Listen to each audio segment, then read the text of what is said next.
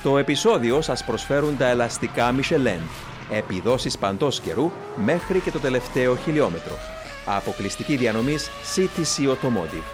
Η Red Bull Racing κατέκτησε λοιπόν τον πέμπτο της παγκόσμιο τίτλο κατασκευαστών, τον πρώτο της μετά το 2013, έπειτα από ένα φορτισμένο για την ίδια weekend ε, που την είδε να χάνει τον άνθρωπο ο οποίος έδωσε κάποτε φτερά στη Red Bull, τον άνθρωπο ο οποίος έδωσε φτερά στο όνειρο της Φόρμουλα 1, τον Dietrich Mateschitz. Ο Max Verstappen κέρδισε λοιπόν τον Grand Prix των Ηνωμένων Πολιτειών, έχοντας ε, σκαρφαλώσει στην επιφάνεια όπως ένας πληγωμένος καρχαρίας, ο οποίος κατάφερε να αρπάξει την νίκη από τα σταγόνια της Ferrari του Leclerc και της Mercedes του Hamilton, αποτείνοντα έτσι με τον πιο εξαιρετικό τρόπο, θα λέγαμε, φόρο τιμής στο αφεντικό του. Αγαπητοί φίλοι, γεια σας από μένα τον Δημήτρη Γιώκα και καλώς ορίσατε σε άλλο ένα επεισόδιο της σειράς Speed Zone Podcast που πραγματοποιείται με τη στήριξη των ελαστικών της Michelin και την εταιρεία CTC Automotive. Όπως πάντοτε μαζί μου, οι αγαπημένοι φίλοι Μάριο Κωνσταντίνου και Σπύρος Τσαμαντάς, με τους οποίους θα μιλήσουμε για το επερχόμενο Grand Prix του Μεξικού από την πίστα Ερμάνο Ρικάρτο Επέτρο Ροντρίκες. Θα μιλήσουμε για όσα σημάδεψαν τον Grand Prix των ΗΠΑ από το Austin του Τέξας και θα αποτείνουμε το δικό μας φόρο τιμής στην ε, διπλή παγκόσμια πρωταθλήτρια του 2022 ε, Red Bull Racing. Παιδιά, σας καλωσορίζω και για άλλη μια φορά πολύ χαρούμενος είμαι που σας έχω μαζί μου. Καλησπέρα Δημήτρη και χρόνια σου πολλά για την ονομαστική σου γιορτή. Ό,τι υποθείς. Ευχαριστώ πολύ. να, είστε, να είστε καλά. Ε, λοιπόν, έτσι για να μπούμε στο... να βάλουμε τα πράγματα σε μια σειρά, Σπύρο, πώς είδες τα πράγματα στο Austin του Τέξας; Για μένα ήταν αναμενόμενη η νίκη της Red Bull, διότι ο ρυθμός της είναι καταιγιστικός. Ε, αν και κάποια στιγμή λόγω του κακού pit stop του Max Verstappen, ίσως ε, και να πίστευα ότι μπορούσε κάτι να αλλάξει, τελικά τα κατάφερε. Είναι συνδυασμός, δεν είναι μόνο το μονοθέσιο, είναι και ο καταιγιστικός Max Verstappen που πέρασε όποιο βρήκε μπροστά του και κατάφερε και πήρε την πρώτη θέση. Συγχαρητήρια στη Red Bull για την κατάκτηση του πρωταθλήματος. Θέλω να εκφράσω την οδύνη μου για το χαμό του Ντίτριχ Ματεσίτ. Ήταν ένας ε, πραγματικός racer, ο οποίος όχι μία αλλά δύο ομάδες στη Φόρμουλα 1 έχει υποκατοχή του και έκανε τον ίδιο πραγματικότητα σε πολλούς πιλότους, μεταξύ των οποίων η Σεβάστιαν Φέτελ, Ντάνιελ Ριτσάρτο, Μαξ Βεστάπεν και πάρα πολλοί άλλοι. Κρίμα για τον Λουί Χάμιλτον που δεν κατάφερε να κερδίσει. Όπως επίσης κρίμα και για τον Λεκλέκ που από τη 12η θέση αν ήταν ακόμα λίγο καλύτερη φθορά, ίσως και να μπορούσε να διεκδικήσει την νίκη. Βελτιώθηκε η Ferrari στο θέμα της διαχείρισης των ελαστικών. Χρειάζεται όμως ακόμα δουλειά. Για την ποινή του Αλόνσο θα μιλήσουμε στη συνέχεια. Μάρια, έτσι πρώτα σχόλια για το Grand Prix των ΗΠΑ από μέρους σου. Ήταν μια δίκαιη νίκη για την Red Bull. Ίσως ε, το πρωτάθλημα κατασκευαστό ήταν αναμενόμενο. Πλέον Όπως είχαμε πει και για οδηγού και για κατασκευαστές, απλά μετρούσαμε μέρες μέχρι να κατακτήσει η Red Bull το πρωτάθλημα. Ε, κάποια στιγμή πιστέψαμε ότι θα ήταν η πρώτη νίκη του Λούι uh, Χάμιλτον ώστε να έχει τουλάχιστον μια νίκη φέτος το 2022 για να κρατήσει το ρεκόρ του τουλάχιστον μια νίκη σε κάθε ε, χρονιά που έχει τρέξει η Φόρμουλα 1. Δυστυχώς δεν έχει έρθει. Ε, με τους ρυθμούς που είχε η Red Bull ε, το είχα δει δύσκολο να κερδίσει ο Χάμιλτον για το λόγο ότι ίσως η Mercedes να ήταν γρήγορη στις γρήγορες στροφές, ειδικά στα S στο πρώτο section, όμως δεν είχαν την τελική ταχύτητα που νομίζω είχαν μπει γύρω στα 40 χιλιόμετρα ανά ώρα πιο γρήγορες η Red Bull στις ευθείες μαζί με τον DRS. Που πάλι έχει δείξει ότι ο Άντρια Νιού έχει σχεδιάσει ένα τρομερά efficient αεροδυναμικά μονοθέσιο, το οποίο είναι γρήγορο και στις στροφές το θέμα κατώθηση, αλλά είναι γρήγορο και στις ευθείες που είναι το ultimate, ας το πούμε, το, ε, το καλύτερο που μπορείς να πετύχεις από θέμα αεροδυναμικά σε ένα μονοθέσιο. Κρίμα για το Science που είχε το incident, το ατύχημα στην ε, πρώτη στροφή, που χάθηκε ο αγώνας της Ferrari από τα πρώτα δευτερόλεπτα. Έτσι ήταν, θεωρώ ήταν μια εύκολη νίκη για το Verstappen. Τον είχαμε δει με προβλήματα στα pit stops που είχε πέσει γύρω στις 7η, 6η, 8η θέση αρκετά πίσω στον grid που προηγείτου, αλλά πάλι κατάφερε να, να βγει πάλι στην πρωτοπορία που όπως έχει πει ο Σπύρος δεν είναι μόνο το αυτοκίνητο, είναι πιλότος και αυτοκίνητο μαζί. Ωραία. Και απομένουν ακόμα τρεις αγώνες και παρόλο που κρίθηκε και το πρωτάθλημα πιλότων και των κατασκευαστών, ε, όλοι μας που αγαπούμε τη Φόρμουλα ανυπομονούμε με πάντοτε να δούμε και τι θα γίνει στους επόμενους αγώνες Μεξικό, Βραζιλία και Αμπουτάμπι. Οι Racers είναι Racers. Ε, Μίλησες για τον Χάμιλτον και να πω και εγώ και για τον Χάμιλτον και για τον Verstappen εφόσον μένουν τρεις αγώνες και οι δύο κυνηγούν δύο πολύ σημαντικά ρεκόρ και αξίζει ο κόσμο να δει τους αγώνες γι' αυτό και μόνο τον λόγο. Ο Verstappen βεβαίως ισοφάρισε τις 13 νίκες σε μια σεζόν των Μάικολ Σούμακερ και Σεμπάστιαν Φέτελ και οι τρεις Verstappen, Schumacher και Φέτελ πέτυχαν 13 νίκες από 19 αγώνες. Έχουμε τώρα 19 αγώνες φετινούς μέχρι στιγμής. Και μένουν ακόμα τρεις, άρα ο Verstappen, ε, εάν κερδίσει έναν από τους τρεις που εναπομένουν, θα κατακτήσει, θα έχει στην κατοχή του αυτό το ρεκόρ. Ενώ αυτό που είπες για τον Χάμιλτον, ε, Μάριε, μετρά 15 συνεχόμενες σεζόν όπως και ο Σούμαχερ με νίκη και αν καταφέρει να κερδίσει έστω ένα από τα επόμενα τρία Grand Prix, θα είναι ο, ο μοναδικός άνθρωπος στην ιστορία που θα μετρά για 16 συνεχόμενα χρόνια έστω μία νίκη στην Φόρμουλα 1, ε, παίρνοντας και αυτό το ρεκόρ από τον ε, Σούμαχερ. Όμως, Σπύρο, ο αγώνας του Όστιν ήταν και ο αγώνας των κακών ποινών. Πραγματικά κάποτε διερωτάμε με τους αγωνοδίκες γιατί δεν τους αφήνουν σταθερούς και έχουν τόσο μεγάλη απόκληση οι αποφάσεις τους από αγώνα σε αγώνα. Η ποινή που δέχτηκε ο Φερνάντο Αλόνσο πραγματικά με άφησε έκπληκτο εμένα, με άφησε άναυδο. Ε, αδικαιολόγητη ποινή θεωρώ ότι έπρεπε να δεχτεί και συγχαρητήριο Αλόνσο που με τέτοιο ατύχημα που δεν έφερε καμία ευθύνη, η ευθύνη ήταν εξ ολοκλήρου στο Λαντ Στρόλ, ο οποίος άλλαξε τη γραμμή του τελευταία στιγμή. Αεροπορικό ατύχημα. Αεροπορικό. Αεροπορικό ατύχημα κυριολεκτικά. Μπόρεσε και το έσωσε ο Αλόνσο το μονοθέσιο, το έφερε στα πιτ. Έκαναν τις επισκευές που χρειαζόταν, η πτέρυγα, τα ελαστικά κτλ. Και, και το έφερε στους βαθμούς. Και έκπληκτος είδα ότι τιμωρήθηκε με 30 δευτερόλεπτα. Να πω ένα περιστατικό παγιά για να δείξω τι είναι την απόκληση που έχουν οι αποφάσεις για τα ίδια περιστατικά. Το 2018 στο Silverstone, κατά λάθος ο Κίμι Ράικονεν χτύπησε από πίσω τον Σερ Λουί Χάμιλτον και τον έστειλε τελευταίο. Όχι εκτός αγώνα, τελευταίο. Δέχτηκε ποινή 10 δευτερολέπτο stop and go. Είναι η ποινή που, που κατευθύνει το μονοθέσιο στα pitch και σταματά στον box χωρίς να δικαιούται ε, αλλαγή ελαστικών ή κάποια επισκευή. Σταματά για 10 δευτερόλεπτα και μετά βγαίνει ξανά στην πίστα. Ο Σερ Λουίς Χάμιλτον δεν εγκατέλειψε τον αγώνα, τότε ήρθε δεύτερος. Ναι. Ενώ ο, ο Αλόνσο, χωρίς να φταίει, γιατί έφυγε το καθρεφτάκι και δέχτηκε 30 δευτερόλεπτο. Είναι κάτι απαράδεκτο. Ναι. Αυτά για τον Αλόνσο. Για τον Ράσελ, επίσης ισχύει το, το άλλο που είπαμε με το Ράικονεν. Δέχτηκε 5 δευτερόλεπτα ποινή. 5 δευτερόλεπτα. Και κατέστρεψε τον αγώνα του Πολ Σίτερ, που όπως εξελίχθηκε και ο αγώνας, υπήρχε τρομερά μεγάλη πιθανότητα να κερδίσει τον αγώνα ο Κάρλος Σάινθ και του κατάστρεψε τον αγώνα. μόνο και μόνο γι' αυτό που κακά τα ψέματα ναι. ήταν, φάνηκε. Το, ήταν σοβαρό το λάθος του Ράσελ. Λάθος κρίση. Ναι, λάθος κρίση για να, να τιμωρηθεί με αυτό το εντό εισαγωγικών. Ε, χάιδεμα δεν ήταν χάιδεμα, αλλά δεν ήταν ποινή η οποία περιμέναμε οπωσδήποτε. Έπρεπε να του βάλουν κάτι περισσότερο, Μάρια. Ναι, ως, ε, να αρχίσω από την uh, πρώτη στροφή. Εγώ το θεωρώ racing ήταν αυτό που έχει γίνει με τον Ράσελ και τον Carlos Sainz για το λόγο ότι στην πρώτη στροφή κατευθύνονται 20 μονοθέσια. Δεν είναι το ίδιο το racing line, το apex με το να κατευθύνεται έναν ή δύο μονοθέσια. Άρα το τι γίνεται στην πρώτη στροφή, πάντα οι οδηγοί πρέπει να έχουν στο μυαλό σου ότι ο αγώνας δεν θα κερδιθεί από την πρώτη στροφή, ναι. αλλά ακολουθούν άλλοι 50 plus γύρι, μιλούμε για τουλάχιστον 600 στροφές για να κερδιθεί ναι. ένας αγώνας. Ε, πέντε δευτερόλεπτα του, του Ράσελ, ε, ε, εγώ θα θεωρούσα ότι ήταν καθαρά ένα racing incident γιατί άλλαξε απότομα σε γραμμή και ο Σάινς. Ο Ράσελ από τη μια πλευρά κατευθυνόταν στο racing line το δικό του, δεν ήταν το Apex φυσικά. Άρα αυτό θεωρώ εγώ racing incident ήταν μια άτυχη στιγμή για τον Carlos Sainz. Ε, όσο για τον ε, Αλόνσο και τον Στρόλ, αν δούμε το βίντεο σε slow motion, θα δούμε ότι τελευταία στιγμή πήγε από τα αριστερά ο Αλόνσο για να προσπεράσει την Άστο ε, Μάρτιν, αλλά όταν είχε δει τον Στρόλ να κατευθύνει στα αριστερά, προσπάθησε να κατευθυνθεί λίγο στα δεξιά ο, ο Αλόνσο.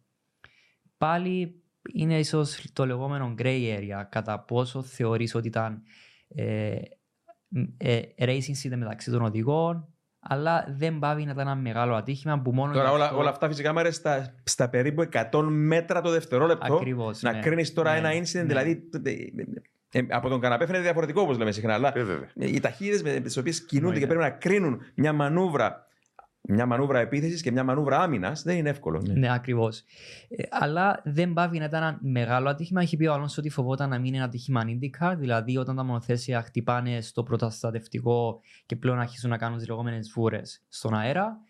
Ε, ήμουν έκπληκτος στο πώς κατάφερε η, ο, Α- ο Αλόνσο να συνεχίσει τον αγώνα με τέτοιο ατύχημα. Που, και επίσης να τερματίσει στο- στην 6η, 7η θέση, μόνο ένας Αλόνσο μπορεί να το κάνει αυτό. Αλλά αυτό που θέλω να πω για το καθρεφτάκι είναι ότι υπάρχουν κάποιοι κανονισμοί που λένε ότι ε, βασικά δεν μπορεί κανένα μονοθέσιο να τρέχει χωρίς καθρεφτάκι σε έναν αγώνα. Τόσο για την ασφάλεια του οδηγού, τόσο για την ασφάλεια των άλλων. Είχε πει ο Αλόνσο ότι προσπαθούσε να κάνει προσπεράσματα, νομίζω με τον Νόρι, αλλά επειδή δεν τον έβλεπε στα δεξιά, δεν μπορούσε να, να κάνει προσπεράσματα. Ε, υπάρχουν κανονισμοί που λένε ότι τα αυτοκίνητα πρέπει να έχουν συγκεκριμένα ε, regulations για να τρέξουν. Άρα, αν τρέχεις χωρίς καθεφτάκι, χωρίς end plate ή οτιδήποτε άλλο λείπει στο αυτοκίνητο, σημαίνει δεν τρέχεις με βάση κανονισμών. Άρα, θεωρητικά υπάρχουν κανονισμοί που πρέπει σωστά του έχουν, έπρεπε να του είχαν δώσει ε, black and orange flag. Έπρεπε η ομάδα να καλέσει τον άλλον στα pits. Αν τον καλούσες στα pits να αλλάξουν καθρεφτάκι, θα παίρνει περισσότερο χρόνο παρά τα 30 δευτερόλεπτα. Δεν θα το έκαναν ποτέ. Ακριβώς. Αλλά το πρόβλημα εδώ είναι ότι δεν είναι consistent οι αγωνοδίκες. Αυτό είναι το Ναι. πρόβλημα. Δηλαδή, αν όλοι έπαιρναν ποινές σε όλα τα Grand Prix, να θεωρήσω ότι η ποινή του άλλον σωστή. Αλλά επειδή στα προηγούμενους αγώνες είχαμε δει μονοθέσει να τρέχουν χωρίς end plates, χωρίς Ναι. προστατευτικά. Και στην Αμερική έγινε Και με ο στην, Τσέκο. ναι, ακριβώς. Πλέον για μένα είτε όλοι παίρνουν ποινές, είτε δεν δίνεις ποινή Ναι. στον Αλόνσο και από τον επόμενο αγώνα προσπαθείς να είσαι consistent με όλες τις ποινές. Δυστυχώς αυτό δεν σταμάτησε ποτέ. Ακόμα και όταν έφεραν πρώην πιλότου αγωνοδίκες και δεν είναι μόνο πιλότοι, να πούμε εδώ, είναι μέλο, μ, μέλη από τους αγωνοδίκες. Κάποια μέλη είναι και πιλότοι στο εκάστοτε Grand Prix. Αλλά δεν έχει αλλάξει ποτέ αυτό που συζητούμε τόση ώρα. Δηλαδή η, η σταθερότητα των αποφάσεων Και η συνέπεια. και η συνέπεια. Ναι, ακριβώς, ακριβώς. Αλλά μιλώντας για τον Αλόνσο, παιδιά, πραγματικά όταν παρακολουθούσα την κούρσα, έφερε στο νου μου τον Ζιλ Βιλνέφ, όχι μόνο γιατί ήταν it: pilota volante, ιπτάμενος πιλότος που απογειώθηκε στον αέρα ψηλά το αυτοκίνητο, αλλά γιατί επέστρεψε στα pits, συνέχισε την κούρσα. Ε, Ο, ο συνηθισμένος θνηδό, παιδιά, θα, θα είχε ταχυπαλμίες και θα καθόταν μία ώρα στο έδαφος για να ηρεμήσει. Ο Αλόνσο επέστρεψε στα pits, μου θύμισε τον. Όσοι δεν τον Το πρόλαβαν. έχει Το... ξανακάνει. Ναι, το είχε ξανακάνει. αλλά Στον ναι, Πακού ναι, το για- 2018. Ναι, ναι. με δύο ελαστικά. Μου θύμισε τον Γιλ Βιλνέβ, όσοι δεν τον γνωρίζουν, τον Γιλ Μέχρι να Βιλνέβ, μπει αυτός στα ο, pits με ένα ελαστικό. Ναι. ο, ο λατρεμένος, ο αξιολάτρευτος, ο Γαλλοκαναδός δυναμίτη, έρχονται στο νου Ζάντβουρτ 1979 με τρεις τροχούς. Το αυτοκίνητο επέστρεψε πίσω στα, στα pits και ζητούσαν να του βάλουν τροχό πίσω. Φυσικά του έδειξαν ότι ήταν καταστρεμμένος ολόκληρος ο τροχός. Δεν έλειπε απλά το λάστιχο, παρά ήταν καταστρεμμένος ο Η- τροχός. η Αλλά αυτό το, ανάπτυξη. αυτό το πείσμα, το πάθος, το, το, η ψυχή να, να παλέψεις και ο Αλόνσο σίγουρα. Ο γερόλικος της Φόρμουλα μας το έδειξε και αυτό τις ε, προάλλες. Αυτή είναι η μεγάλη διαφορά του Αλόνσο οποιοδήποτε άλλο οδηγό. Ότι στα 41 του χρόνια που τρέχει, Προς 42. προς 42, όχι μόνο η φυσική του κατάσταση είναι όσον κάποιου που είναι 25-30 χρονών, αλλά έχει το πάθος και το motivation να τρέξει αγώνες που κάποιος θα έλεγε στα 40 χρόνια ο Μάικλ Σούμα και το έχει χάσει. Το motivation σε κάποια φάση τέλος της καριέρας του. Ο Αλόνσο τρέχει, λες και είναι η πρώτη του μέρα στη Φόρμουλα Ναι. 1. Ναι, Να- αλήθεια. Ναι. Να πω ένα περιστατικό για τον Αλόνσο που συνέβη και πέρσι. Καταρχάς, εγώ θεωρώ ότι δεν υστερεί από κανένα πιλότο του Grid. Τον έχω στο top επίπεδο. Στο... Μπορεί να είναι και ο καλύτερος, σίγουρα ο πιο ολοκληρωμένος πιλότος του Grid, χωρίς αμφιβολία. Mm. Το 2021, κατά την προετοιμασία του για να επιστρέψει στη Φόρμουλα 1 μετά από δύο χρόνια αποχής, είχε ένα ατύχημα με το ποδήλατο στην Ελβετία. Δεν θυμάμαι ακριβώς πόσο καιρό πριν, περίπου ένα μήνα. Περίπου.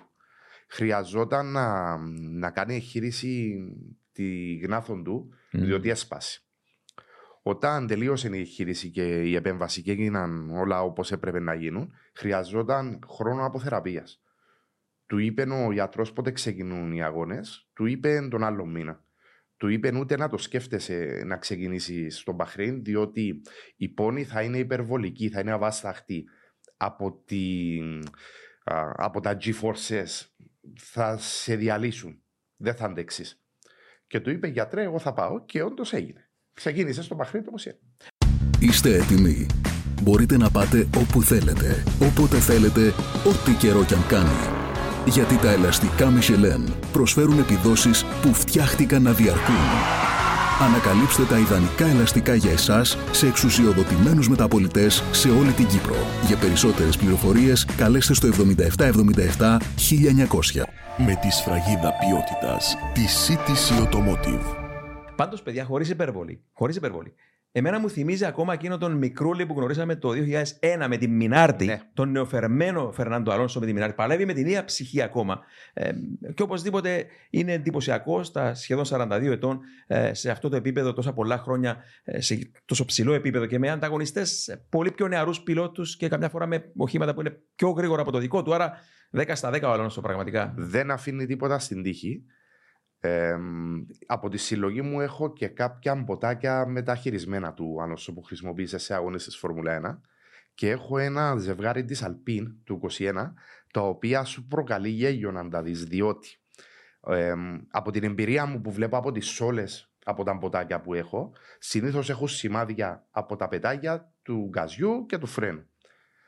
Τα συγκεκριμένα του Αλόνσο Δημήτρη έχω φθορά από την άσφαλτο έ, έτριψαν τα πόδια τους στην άσφαλτο, τους έκανε φθορά, διότι είναι γόμα, ειδική γόμα η σόλα από τα ποτάκια, για να κολλά καλύτερα πάνω στα πετάκια. Έχω πολλών πιλότων ποτάκια, αλλά μόνο του Αλόνσο είναι σε αυτή την κατάσταση. Ε, δεν αφήνει τίποτε στην τύχη, είναι φαινόμενο. Προσοχή στη λεπτομέρεια. Τα πάντα. Οπωσδήποτε. Μάρια. Ε, απλά για να κλείσουμε αυτό που είχαμε πει για τους αγωνοδίκες, ότι δεν είναι consistent. Το πρόβλημα είναι ότι μετά από κάθε αγώνα, για παράδειγμα, αν έχουμε δει το Αμερικάνικο Grand Prix, τώρα θα πάω στο Μεξικό. Πριν από τον αγώνα, την Πέμπτη συνήθως, υπάρχει το drivers briefing, όπου κάθονται του αγωνοδίκες και πλέον αναλύουν το τι είχε γίνει στον προηγούμενο αγώνα, γιατί και οι οδηγοί θέλουν να μάθουν τι πήγε στραβά, τι πήγε λάθος, να καταλάβουν πού πήγαν οι ποινέ. Άρα, το ότι έχουμε δει ποινέ που έχει δοθεί στον Αλόνσο, που έχω πει σωστά έχει δοθεί, αλλά επειδή δεν είναι consistent η FI, δεν έχει δώσει ποινή στον Σέρχιο Πέρε, τότε ούτε ο Αλόνσο πρέπει να πάρει ποινή. Γιατί πλέον είναι σαν να δείχνουν προτίμηση σε οδηγούς ποιους θέλουν να δώσουν ποινή. Θα πας στο Μεξικό, θα δουν όλα αυτά που έχουν γίνει. Οι οδηγοί έχουν το δικαίωμα να ρωτήσουν τον αγωνοδίκη γιατί πήρε αυτή την ποινή και το καθεξής. Επειδή όμως η FI δεν έχει τους ίδιους αγωνοδίκες, όταν θα πας στο Μεξικό, για τώρα έχουν πει ότι θα είναι ο ίδιος αγωνοδίκης, αλλά τόσα χρόνια ήταν διαφορετικός. Άρα, το να, αν- να συζητώ την ποινή μου με έναν καινούργιο αγωνοδίκη που δεν μου έχει δώσει αυτός την ποινή, πλέον δεν υπάρχει λόγος συζήτησης. Ναι. Αυτόν έχουν πει οι οδηγοί. Γι' αυτό πρέπει να είναι consistent ώστε να μπορούν να πάνε στον επόμενο αγώνα να συζητήσουν για να καταλάβουν γιατί έχει δοθεί κάθε ποινή. Γι' αυτό πρέπει να είναι consistent η FI στους αγωνοδίκε. Κάτι έκανε και ο Μαξ προχτές Ναι. και δεν δέχτηκε ποινή. Σωστά φωνάζε ο Σερ Λουίς Χάμιλτον, είδα τη σκηνή αργότερα. Με τα white lines. Ναι, ε, βγήκε περισσότερες φορές από ό,τι δικαιούταν εκτός. Το τέλος της ευθείας, της πίσω ευθείας μεγάλης. Ε, είδα και φωτογραφία που ήταν εκτός από τα όρια. Δεν τιμωρήθηκε. Αν τιμωρεί του θα είχαν και την νίκη. Έχουν Αχ, τρεις, πω, πω. ε, τρεις φορές Ε, που το μπορούν να έκανε πάρουν πέντε ο επίθεση. Μαξ. Τέλος, Το έκαμε πόσο πολύ μου λείπουν οι μέρες Ε. που τιμωρούσαν οι τείχοι Ναι. και οι χαλικοπαγίδες επιτόπου του πιλότου. Τέλο Βέβαια. πάντων, να μην αναλωθούμε αυτά πραγματικά, παιδιά. Αν γιατί υπήρχε πραγματικά- χαλικοπαίδα, κανείς δεν Ναι, θα ναι, έβγαινε. τέλος πάντων. Ε, πραγματικά, μιλώντας όμως για racing, εξαιρετικό ο Verstappen με την νίκη του, εξαιρετικό ο Αλόνσο με ό,τι πέτυχε, εξαιρετικό όμω και ο Λούι Χάμιλτον, παιδιά, ο οποίο, μην ξεχνάμε ότι πριν από την εκκίνηση είχε γίνει το σοβαρό πρόβλημα με τα φρένα, Ναι. του άλλαξαν ε, δισκόφρενα και τα υπόλοιπα πάνω στο μονοθέσιο, Ναι, ναι. γιατί το αυτοκίνητο όταν ε, έκανε τον ε, γύρο εξόδου από τα pits, τραβούσε προ τη μία πλευρά όταν παρούσε τα φρένα και είχε το πρόβλημα αυτό και παρόλα αυτά. Ε, ε, ε, ε, κάτι, κάτι σπύρο που πρόσεξα είναι ότι ε, ενώ γνωρίζουμε ότι περίπου χρειάζεται περίπου 30 λεπτά Ναι. να αλλάξει τα, να- τα φρένα πάνω στο μονοθέσιο, η Mercedes το πέτυχε στα μόλις 15 λεπτά. Ναι, ναι. Ε, είναι εξαιρετική τεχνική η προσήλωση της ομάδας. Δουλεύουν σαν χορογραφία τα πάντα στη Φόρμουλα 1. Αυτό είναι στις σκηνές, τα ξαναείδαμε το 19 με το. Συγγνώμη, το 20 στην Ουγγαρία που έπαιζε ο Verstappen στον τοίχο. Ήταν βρεγμένη η πίστα. Και Νομίζω το διέλυσε 20. την ανάρτηση. Πόση ώρα χρειάστηκαν οι μηχανικοί της Red Bull να Ναι. αλλάξουν όλη την ανάρτηση. Και προλαβάν στην ώρα του. Είναι πολύ ψηλό επίπεδο. Ο Μάριος μπορεί να μας πει περισσότερες λεπτομέρειες για τους τεχνικούς. Ναι. Μάρια, οτιδήποτε αφορά τον Αλόνσο για αυτό που λέει ο Σπύρος. Τι συγγνώμη, το- τον, Για τον Χάμιλτον ναι, εννοούσα. ναι, ναι. Ε, πρώτον, να πούμε η ψυχολογία του οδηγού. Δηλαδή, να ξεκινάς τον αγώνα και πριν καν ξεκινήσει την εκκίνηση, να ξέρεις ότι σου έχουν ε, βάλει χέρι κυριολεκτικά στα φρένα. Ε, το να έχεις ψυχολογία, δηλαδή ο σεβασμός που έχει ο Χάμιλτον στην ομάδα, το οποίο το έχει πει ο Τότο Γολφ, ότι πλέον η σχέση που έχει ο Χάμιλτον, ο οδηγός, με την ομάδα πλέον έχει φτάσει σε ένα πιο ανθρώπινο χαρακτήρα. Δεν είναι απλά ο οδηγός που έρχεται από τη πτήση του, τρέχει τον αγώνα μετά, χάνεται από την πίστα. Και ακλώνει την εμπιστοσύνη. Ακριβώς. Αυτό, είναι η... αυτό μας δείχνει το πόσο δεμένη Μπράβο. είναι η Mercedes. Δηλαδή, κάποιος που θα πει ότι με αυτά που γίνονται με τον Χάμιλτον θα σηκωστεί να φύγει από το σπορτ, με το τι βλέπουμε, η, το δέσιμο που έχει με την ομάδα, μπορώ να σου πω ότι μάλλον δεν βλέπουμε τον Χάμιλτον να φεύγει τα επόμενα δύο-τρία Μμ. χρόνια. Πάντως το είχε αυτό ο Σούμακερ με τη Ferrari, Ναι. το είχε ο Σένα με τη McLaren, το είχε ο Jim Clark με τον Colin Chapman της Μμμ. Lotus στη δεκαετία του 60.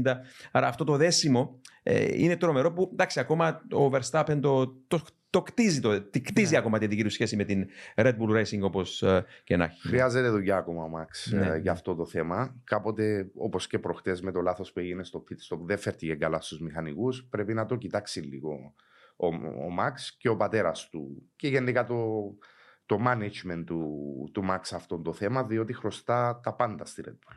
Δεν θα ήταν χωρίς τη Red Bull προαθλήτηση. Να κάνουμε κάποια σχόλια, παιδιά, για την ε, Ferrari που σίγουρα δεν είναι η Ferrari η οποία ξεκίνησε τη σεζόν ή η Ferrari που ήταν πριν από τέσσερις μήνες. Ήταν εύκολη η λία όταν ο Verstappen γλίστησε στην έκτη θέση προς στιγμής και σκαρφάρωνε πάνω. Τον προσπέρασε. Έκαναν ωραία μάχη, αλλά λίγο πολύ γνωρίζαμε ότι θα περνούσε μπροστά. Ο... Πριν να μιλήσω για τη Ferrari Δημήτρη, θέλω να ολοκληρώσω για το Sir Lewis Hamilton. Μμμ. Είναι τυχερή η Φόρμουλα 1. Εμείς που παρακολουθούμε τη Φόρμουλα 1 και οι Mercedes που υπάρχει τέτοιος μεγάλος πρωταθλητής και τρέχει. Είναι πολύ σπουδαίος πρωταθλητής ο Σερ Λουίς Χάμιλτον. Δεν λέγαμε τις προάλλες ότι κανείς δεν κερδίζει έναν τίτλο στη Φόρμουλα 1 από τύχη ούτε κατά διάνοια. Πόσο μάλλον 7 παγκόσμιους Ναι. τίτλους. Φαινόμενο. Φαινόμενο. Ναι, ναι, ναι. Για τη Ferrari Δημήτρη μου ξεκίνησε ιδανικά τη χρονιά με δύο νίκες σε τρεις αγώνες. Με έναν εξαιρετικό μονοθέσιο, εξαιρετικό και στη φθορά του, το οποίο δυστυχώς άλλαξε στη Ναι. πορεία. Μια ομάδα φαίνεται δεμένη, δουλεμένη, σαν καλοκουρδισμένο ελβετικό ρολόι φαίνονταν η Ferrari. Και μετά άλλαξαν όλα, έγιναν λάθη στρατηγικής, έγινε αναξιοπιστία από τον κινητήρα, από το κυβότιο, έπεσε η πίεση στους ώμους της ομάδας, δεν τη διαχειρίστηκα σωστά. Δυστυχώς δεν ήταν η Ferrari που περιμέναμε να δούμε φέτος παρά τις προϋποθέσεις που προανέφερα. Ελπίζω να είναι πιο δυνατή του χρόνου. Θεωρώ ότι τους αδικεί λίγο η απόσταση που έχουν βαθμολογικά με τη Red Bull. Ήταν καλύτεροι, δεν είχαν τόση διαφορά. Τώρα τελευταίως είχαν και προβλήματα με τη φθορά στα ελαστικά.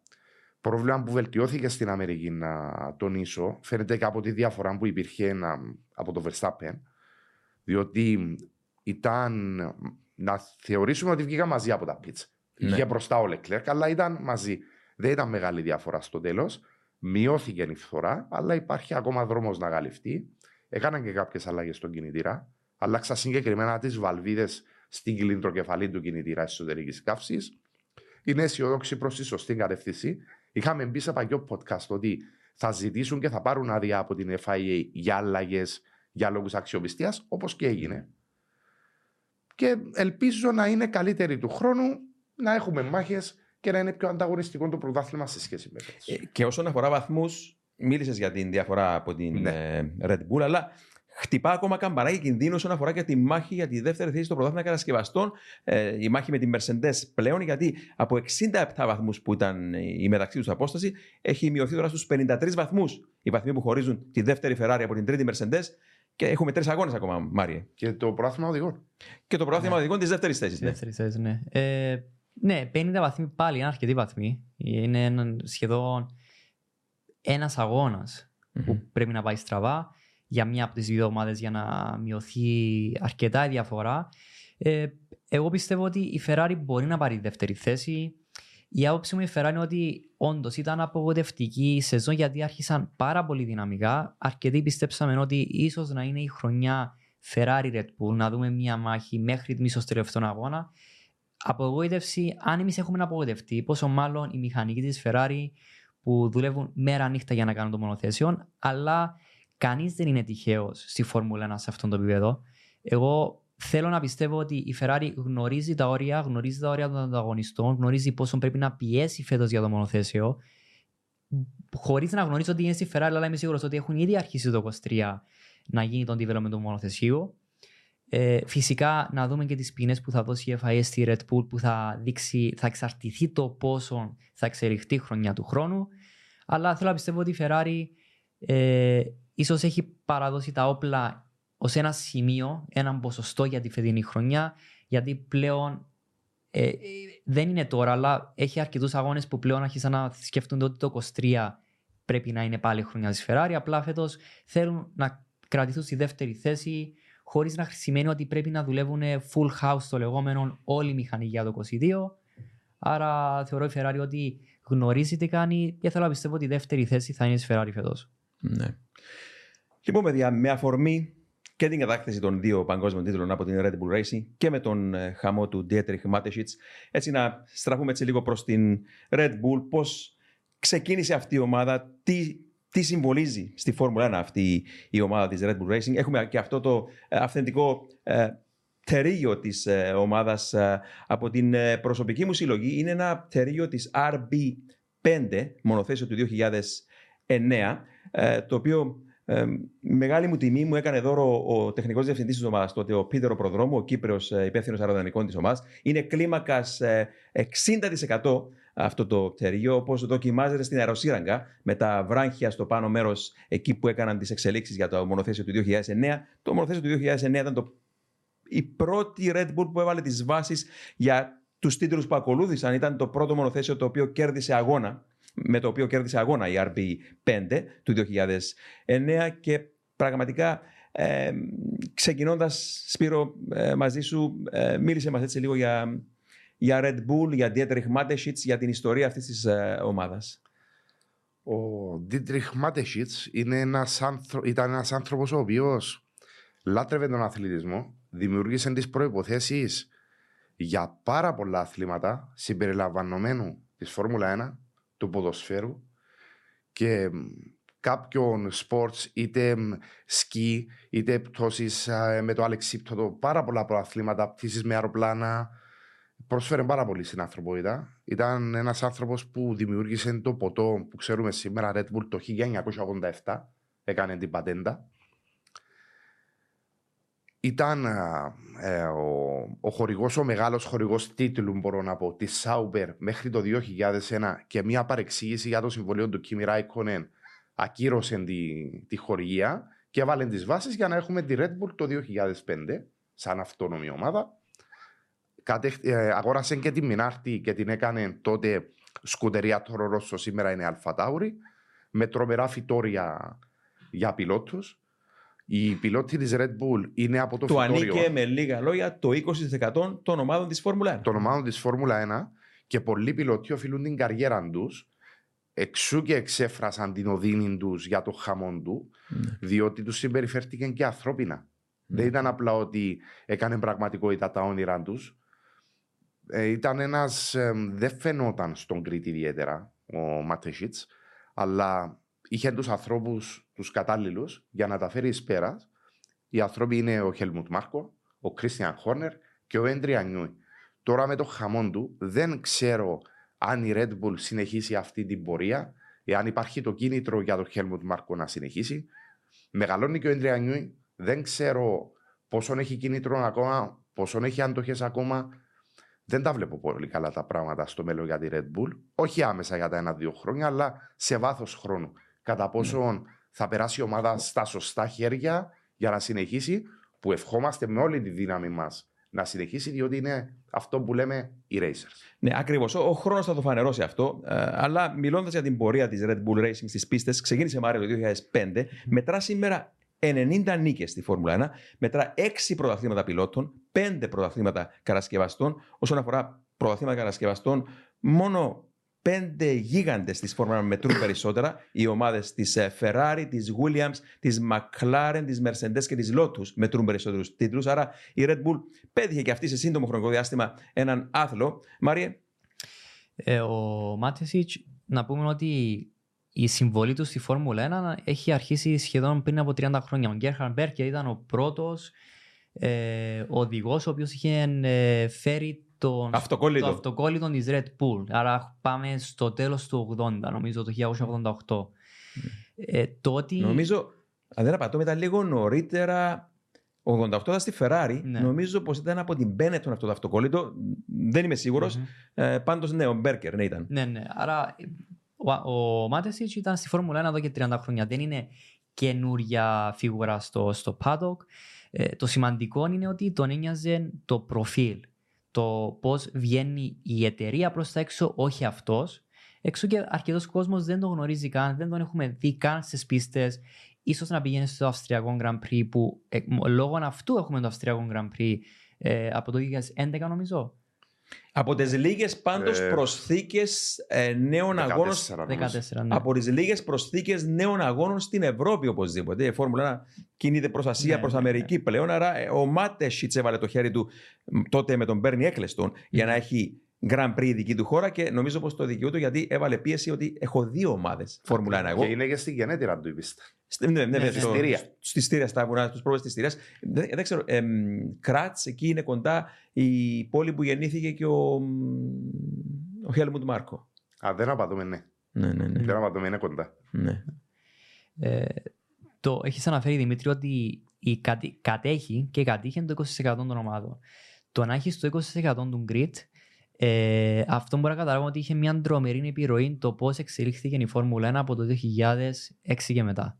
Ναι. Άρα η επιρροή του, το πόσο στους οδηγούς, όπως είχε σωστά αναφέρει ο Σπύρος, ότι αν δεν ήταν η Red Bull, δεν θα βλέπαμε τόσους οδηγούς να μπαίνουν και να βγαίνουν στη Φόρμουλα 1 που κάποιοι ίσως να ήταν ε, άτυχοι όπως ο Αλκοϊσουάρη, ο Μπουέμι, ε, ο Χάρτλι, αρκετοί πιλότοι που μπορούσαν να προσφέρουν αλλά τους είχαν ξεκάνει αρκετά γρήγορα όπως και ο Αλμπόν αλλά έχει, επιστρέψει, έχει αποδείξει ότι μπορεί να ανήκει στη Φόρμουλα έχει επιστρέψει πίσω Κογκάσιλ. ο Γκάσλι για παράδειγμα, αλλά η αλήθεια είναι ότι η Red Bull ήταν έναν φυτόριο οδηγών. Ήταν ίσως η μόνη ομάδα με 20% ε, capacity στον grid, με τέσσερα αυτοκίνητα. Ε, μιλούμε για τέσσερις πιλότοι που μπόρεσαν να μπουν στη Φόρμουλα 1 λόγω της Red Bull και λόγω του Helmut Marko. Άρα η επιρροή του Μάτεση στη Φόρμουλα 1 ήταν τρομερή και αυτό το 20% που είχε έχει, έχει διαμορφώσει τη Φόρμουλα 1 εντελώς διαφορετικά αν δεν υπήρχε η Red Bull. Πάντως και από τη δική μου πλευρά να πω ότι εν μέρη αυτή η απουσία του από τις πίστες θύμιζε λίγο Έντζο Φεράρι που Ναι. δεν εμφανιζόταν στα Grand Prix ο Έντζο Φεράρι, αλλά ως εδώ σταματάει η σύγκριση. Από εκεί και πέρα, εν αντιθέσει με τον Φεράρι, λέω, άφηνε ελεύθερους τους ανθρώπους του και αυτή ήταν η μαγεία, αυτή ήταν η- η εξίσωση, η συνταγή της επιτυχίας. Είπαμε πολλές φορές και φέτος και παλαιότερα, προσέλαβε τον Κρίστιαν Χόρνερ, πρώην πιλότο, το δεξί του χέρι και αυτός πρώην πιλότος, ο Χέλμουντ Μάρκο και ο Κρίστιαν Χόρνερ και οι δύο πρώην πιλότοι. Τους άφησε την ελευθερία, ήρθαν, του είπαν: Θέλουμε να απογράψουμε ένα συμβόλαιο με αυτόν τον τύπο που ονομάζεται Έντρια Νιούι, που είναι ο καλύτερος σχεδιαστή της εποχής μας, ίσως όλων των εποχών, τότε εκείνη την εποχή. Και απλά έβαζε την υπογραφή του και έδινε. Αν την- δεν απατούμε, ήταν λευκή επιταγή τότε. με τον ήταν, Νιούι. ήταν λευκή επιταγή με τον Νιούι, αλλά ήταν πάντοτε ελεύθεροι να στήσουν την ομάδα όπως επιθυμούσαν, εν αντιθέσει με το κλίμα που υπήρχε στη Μακλάραν από την οποία εγκατέλειψε ο Νιούι και ο προδρόμου, που τότε σχεδιάζαν κατόπιν αποφάσεως συμβουλίου το μονοθέσιο, Ναι. Εν πλήρη αντιθέση με τη Red Bull Racing. Άρα, και να πούμε εδώ να ξεκαθαρίσουμε στον κόσμο ότι πολλοί ρωτούν, Μα αυτοί που φτιάχνουν τα ποτά ενέργειας κάνουν Φόρμουλα 1. Και να πω εδώ, παιδιά, κανένας δεν κάνει Φόρμουλα 1 εκτός από τα εργοστάσια της Φόρμουλα 1. Ούτε η Mercedes κάνει Φόρμουλα 1, ούτε η Renault κάνει Φόρμουλα 1, ούτε η Aston Martin κάνει Φόρμουλα 1, ούτε αν θέλετε η Red Bull κάνει Φόρμουλα 1. Η Red Bull αγόρασε την Jaguar το 2000, προς το τέλος του 2004, κατέβηκε το 2005 στη Φόρμουλα 1, αλλά το εργοστάσιο της Jaguar, η οποία ανήκε στη Ford τότε, ε, το, το έκτισε ο Jackie Stewart. Είπαμε αρκετές φορές την, την ιστορία. Άρα, racing κάνουν μόνο οι racers, όχι οι αυτοκινητοβιομηχανίες. Και από εκεί και πέρα όμως, όταν δεν έχεις να λογοδοτήσεις σε board of directors για πωλήσεις αυτοκινήτων και marketing, είναι πολύ πιο καλό. Και αυτό είναι που έκανε ο, Helm, ο, ο, ο, ο Dietrich Mateschitz. Άφηνε αυτή την ελευθερία να δουλέψει σωστά δομημένα η ομάδα, να μπορέσει να είναι ομάδα Φόρμουλα 1 και τίποτε άλλο και να μην έχει να λογοδοτήσει σε κανένα board of directors. Είναι σημείο αναφοράς για τον grid και όχι μόνο ομάδα Φόρμουλα 1. Είναι δομημένη σωστά Ναι. παντού. Και σκέφτομαι ακόμα δεν παράγουν καν τους κινητήρες όπως κάνει η σκουτεριά Ferrari. Πάντως, να δώσω το τραγικό παράδειγμα της Jaguar. Όταν η Jaguar μπήκε μέσα στη Φόρμουλα το 2000, αγόρασε η Ford, αγόρασε την ομάδα του Jackie Stewart και μπήκε το 2000 στη Φόρμουλα 1, υποσχέθηκαν στον τεχνικό διευθυντή των Αμερικανών, τον Steve Nichols, απεριόριστο προπολογισμό. Πολύ μεγάλα λόγια. Θα έκτιζαν εργοστάσιο, νομίζω, έξω από το Silverstone, ε, την πίστα του Silverstone, των 400.000 δολαρίων. Και τελικά τι έγινε, ξεκίνησαν να, να κάνουν καμπάνιες για, την, ε, για να βοηθήσουν τις πωλήσεις των Ford και των Fiesta. Κατέβηκε ο προπολογισμός σε Άμα, άμα αφαιρούσες και τα 50 εκατομμύρια που πλήρωναν κινητήρες της Cosworth, 15 εκατομμύρια ηλεκτρονικά, 15 εκατομμύρια μισούς των πιλότων, έμεινε ο καημένος ο Στίβ με 60 εκατομμύρια προπολογισμό από τα 400 εκατομμύρια που του έταξα και με αυτά τα χρήματα, παιδιά, δεν στείνεις ομάδα Φόρμουλα. Πώς θα στήσεις ομάδα ναι, Φόρμουλα. Ναι. Και, και, και απέτυχε παταγωδός ο αυτοκινητοβιομήχανος ναι. Jaguar που αγόρασε τον Stewart εκεί που ο Dietrich Mateschitz και η Red Bull πέτυχαν για να καταλαβαίνει ο κόσμος γιατί πράγματα μιλάμε όταν μιλάμε για Φόρμουλα 1 και όταν μιλάμε για αυτοκινητοβιομηχανίες. Το 2007 θυμάμαι παρουσιάστηκε η RB3 νομίζω. RB3. Ναι. Το, 2007. το 5 ήταν η πρώτη, η RB1, το, το 7 ήταν η RB3. Ήταν το πρώτο μονοθέσιο με μεγάλη επιρροή του Νιούι. Το ναι. πρώτο. Σχεδιαστικά φαινόταν πόση δουλειά έκανε και τότε προσωπικά εγώ συνειδητοποίησα ότι σύντομα η Red Bull θα γινόταν πρωταθλήτρια. Και σύντομα ήταν πρωταθλήτρια γιατί ακολούθησε το 2008, μια χρονιά αργότερα, ο δικός μας, ο Πίθρο Προδρόμου μαζί του. Το 9 κατάφεραν να, να φτιάξουν εκείνη την RB5 που ξαναλέμε έχουμε το πτερίγιο εδώ μπροστά μας αυτού του μονοθέσιου που έβαλε τις βάσεις και έκανε τις πρώτες νίκες. Και μετά απογειώθηκαν 2010 μέχρι το 2013, κατέχθησαν τους τίτλους πιλότων και κατασκευαστών με τον Σεμπάστιαν Φέτελ. Ε, τι άλλο για την, για, τη, για Red Bull; Για τη Red Bull ελπίζω να παραμείνει στο επίπεδο που είναι σήμερα και να είναι σημείο αναφοράς, ανταγωνιστική και να τους βλέπουμε να μάχονται για νίκες και πρωταθλήματα. Προσωπικά το θέλω πάρα πολύ, είναι ομάδα που τη λατρεύω. Πάντως, να μιλήσουμε έτσι λίγο και για τις προσωπικότητες. Εντάξει, μιλήσαμε πολλές φορές φέτος για τον Έντρια Νιούι, μιλήσαμε λιγότερο για τον Κρίστιαν Χόρνερ και αυτός είπαμε πρώην πιλότος της Άρντεν το 97-98 ήταν.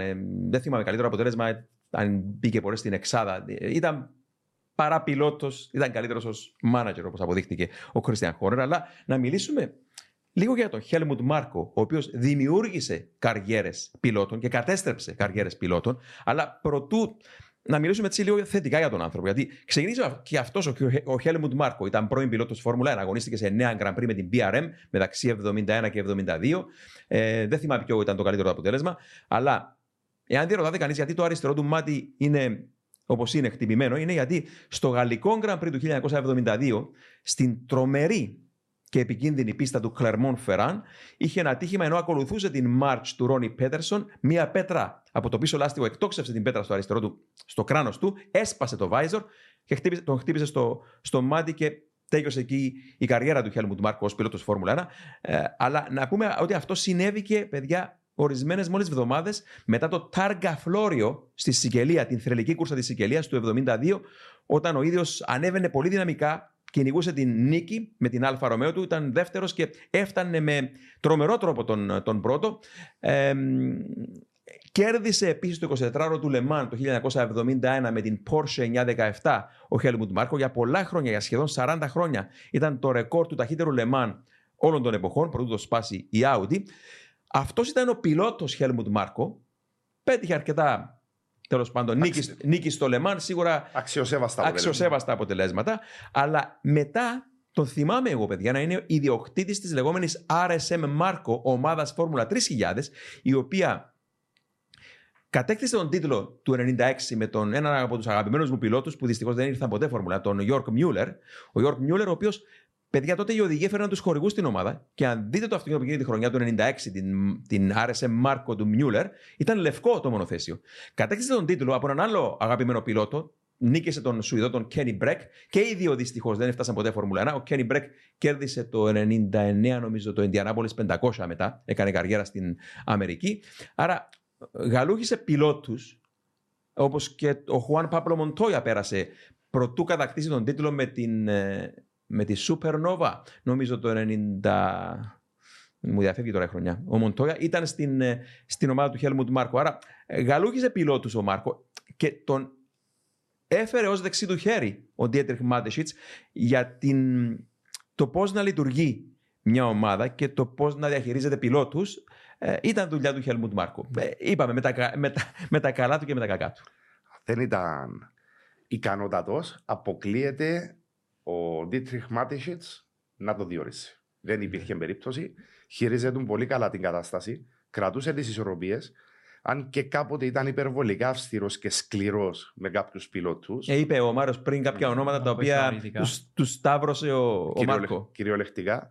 Θυμάμαι ένα περιστατικό στην Κορέα, αν δεν απατώμε, ήταν το 2013, με τον Αλκερσουάρη στην mm. σκουτερία Ρώσο και πίσω τον Σεβάστιαν Φέτελ με τη Red Bull Racing, να θεωρεί, να θεωρεί ότι καθυστέρησε το Σεβάστιαν Φέτελ, να του φωνάζει του Φραντ Τόστ, του Team Principal της Αλφα Τάουρη. Της σκουτερία Ρώσο τότε, φέρε τώρα τον Αλκερσουάρη να το φέρνει και του έβαλε τις φωνές μπροστά στην τηλεόραση με τον πιλότο να τα έχει χαμένα, να διακόπτουν το συμβόλαιο του άδοξα μετά από λίγο, είναι μια κατάσταση πολύ δύσκολη. Αυτά είναι τα κακά που έκανε ο Χέλμουτ Μάρκο. Μάρι, ε, συγγνώμη, Σπύρο. Ε, Μας έλεγε τις προάλλες που είχαμε φιλοξενούμενο και τον ε, Χρήστο, τον Χρήστο Χαραλάμπου στον Κύπριο Life Coordinator της Red Bull ότι ήταν ξεκάθαρο να δεις ε, ποιον υποστήριζε ο Χέλμουτ Μάρκο. Ήταν στο δικό του γκαράζ. Τον οδηγό που υποστήριζε ήταν πάνω στημένος στο, στο γκαράζ του συγκεκριμένου οδηγού. Μα συνεχίζει να το κάνει και συνεχίζει σήμερα. να το κάνει. Ε, ήταν ο Χέλμουτ Μάρκο που επέβαλε τον Max Verstappen στη Red Bull σχετικά πρόωρα. Δεν ήταν πρόωρα εκ του αποτελέσματος, απλά λέμε σχετικά διότι mm-hmm. μεσούι στη σεζόν δεν μετακινείς mm-hmm. πιλότο που δεν έχει κάνει δοκιμές με το μονοθέσιο σου. Τόσο πολύ τον πίστευε και θεωρώ είναι προσωπική επιτυχία το ότι ο Μαξ σήμερα έχει δύο πρωταθλήματα. Σωστά έκρινε το, η διέστηση του ήταν ναι. σωστή, τον έκρινε σωστά. Αυτό είναι τα, από τα καλά του Χέλμουντ Μάρκο. Ε, και το σπουδαιότερο παιδί θαύμα του Μάρκο ήταν βεβαίω ο Σεμπάστιαν Φέτελ. Ο Σεμπάστιαν Φέτελ, Ντάνιελ Ριτσάρτο, ε, ήταν υπό τις οδηγίες του τότε στη Red Bull. Αρκετήκησε ο Ριτσάρτο το, τον Φέτελ. Μετά διαχειρίστηκε μια κατάσταση Verstappen με Ριτσάρτο. Νομίζω ότι διαχειρίστηκε καλά σχετικά τότε με τόσα που είχαν γίνει. Και φημολογείται ότι ο Ριτσάρτο θα υπογράψει, αν δεν το έκανε ήδη, με τη Red Bull για ρεζέρβα οδηγός το 23. Επιστροφή και... λοιπόν Ίσως να το δούμε να αντικαθιστά τον Τσέκο κάποια στιγμή. Δεν είναι επιβεβαιωμένες οι πληροφορίες. Φημολογείται έντονα όμως. Περιμένουμε και εμείς να δούμε τι θα γίνει. Ωραία. Μάρια. Ε, όταν λέμε ότι ο Χέλμου Μάρκο έχει καταστρέψει καριέρες, πιστεύω είναι λίγο ε, βαρετή λέξη το καταστρέφω. Καταστρέφω εννοούμε ότι αυτοί οι οδηγοί δεν έχουν μείνει στη Φόρμουλα 1 γιατί όπως είναι γνωστό, όλοι οι οδηγοί θέλουν να κάνουν καριέρα στη Φόρμουλα 1. Αλλά όσοι όδηγοι έχουν περάσει από τη Red Bull ε, έχουν κάνει εξαιρετικές καριέρες εκτός ε, Φορμούλα. Για παράδειγμα, ο Χάρτλι έχουμε δει στο Λεμάν να κάνει καριέρες, ο Μπουέμι έχει κάνει καριέρες στο Λεμάν. Δηλαδή δεν έχουν χαθεί οι πιλότοι. Απλά... Δεν έχουν χαθεί, αλλά σταμάτησε πιλότους από το να μεταπηδήσουν από την Toro Rosso ναι. ή AlphaTauri στην Red Bull και να ζήσουν τον όνειρο. Με αυτόν τον τρόπο το, το είπαμε, Μαρία. Ακριβώς. Ναι, ναι. Επειδή κανένας πιλότος δεν μπαίνει στην AlphaTauri για να κάνει καριέρα. Ναι. Όλοι ε. μπαίνουν στην AlphaTauri ως το hub το λεγόμενο για να μπορούν να αρχίσει καριέρα.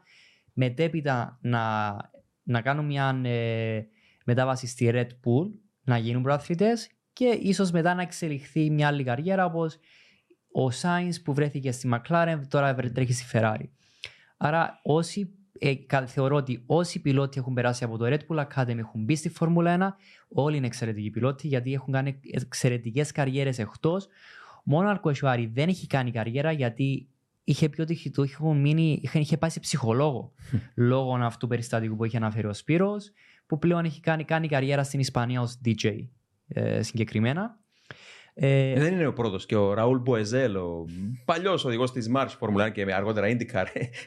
η DJ. Ε, το, και ο Λάντο Νόρι το βλέπουμε τώρα να αρχίζει μια ε, ως χόμπι στις, ε, για DJ. Ε, αλλά ε, αυτό που θέλω να πω στη Φόρμουλα 1 όλοι είναι σημαντικοί γιατί mm. είναι μια λυσίδα. Δηλαδή από το production worker μέχρι τον τεχνικό, τον engineer, ε, senior, principal, chief engineer, director. Αυτή είναι η σειρά συνήθως η ιεραρχία σε μια ομάδα Φόρμουλα 1. Αν ο production worker σπάσει την αλυσίδα ή ένας associate engineer κάτι πάει στραβά. Άρα όλοι είναι σημαντικοί, όμως υπάρχουν οι άνθρωποι κλειδιά, οι key people. Που χωρίς αυτούς, όσο έξυπνοι για να είναι μηχανικοί σε μια ομάδα, δεν δουλεύει η ομάδα. Κατά μένα ο Χέλου Μάρκο είναι άνθρωπος κλειδί για τη Red Bull. Ότι είναι αυτός που κρατά την αρμονία σε εισαγωγικά στην ομάδα, ναι, είναι ναι. αυτός που κατευθύνει όλη την ομάδα. Άρα εγώ βλέπω την Red Bull ως μια ομάδα με εξαιρετικούς μηχανικούς που γνωρίζουν να κάνουν τη δουλειά τους. Εξού και έχουμε δει αλλαγές που κάνουν στον grid στο μισό χρόνο από ό,τι χρειάζεται συνήθως μια ομάδα. Αλλά ο Χέλου Μάρκο είναι άνθρωπος κλειδί για να μπορεί να κρατηθεί ο πυρήνας της ομάδας. Είστε έτοιμοι. Μπορείτε να πάτε όπου θέλετε, όποτε θέλετε, ό,τι καιρό κι αν κάνει. Γιατί τα ελαστικά Michelin προσφέρουν επιδόσεις που φτιάχτηκαν να διαρκούν. Ανακαλύψτε τα ιδανικά ελαστικά για εσάς σε εξουσιοδοτημένους μεταπολιτές σε όλη την Κύπρο. Για περισσότερες πληροφορίες καλέστε στο 7777 1900. Με τη σφραγίδα ποιότητας της CTC Automotive. Και θυμίζει λίγο αυτό την, ε, τη χρυσή εποχή της Ferrari, Schumacher, Ross Brown και οι υπόλοιποι άνθρωποι που ήταν εκεί, ο Rory Byrne, οι οποίοι, ο Ζαντό, με τον πρόεδρο, τον Λούκα Τιμοντετσέμολο, που τα είχαν βάλει τη σωστή βάση τέλος πάντων. Και πραγματικά ψάχναμε και φέτος να βρούμε ψεγάδι στην ομάδα και με εξαίρεση αυτό που έπαθε στα pits με τον αριστερό μπροστινό, τροχό, ο Verstappen. Αριστερά, ναι. ναι. Αριστερά ναι, ναι, ναι, που καθυστέρησε στα pits και τι έκανε, δηλαδή κατάφεραν και κέρδισαν την κόρσα παρά το, το πρόβλημα. Άρα ε, άρτια δομημένη ομάδα, εξαιρετική λειτουργία. Εντάξει, μην ξεχνάμε ότι παρόμοιας λειτουργίας, για να πιστώσουμε για την Mercedes. Ναι, σαφώς. Είναι και η Mercedes. Ε, απλά φέτος είχαν μια χρονιά, πώς να την ονομάσουμε. Ε, ήταν. Ε, τους αργία τέλος πάντων. Ήταν... Τους, τους τύχησε η μάχη πέρσι με τη Red Bull της Mercedes. Ναι. Τους τύχησε. Ναι, τους τύχησε.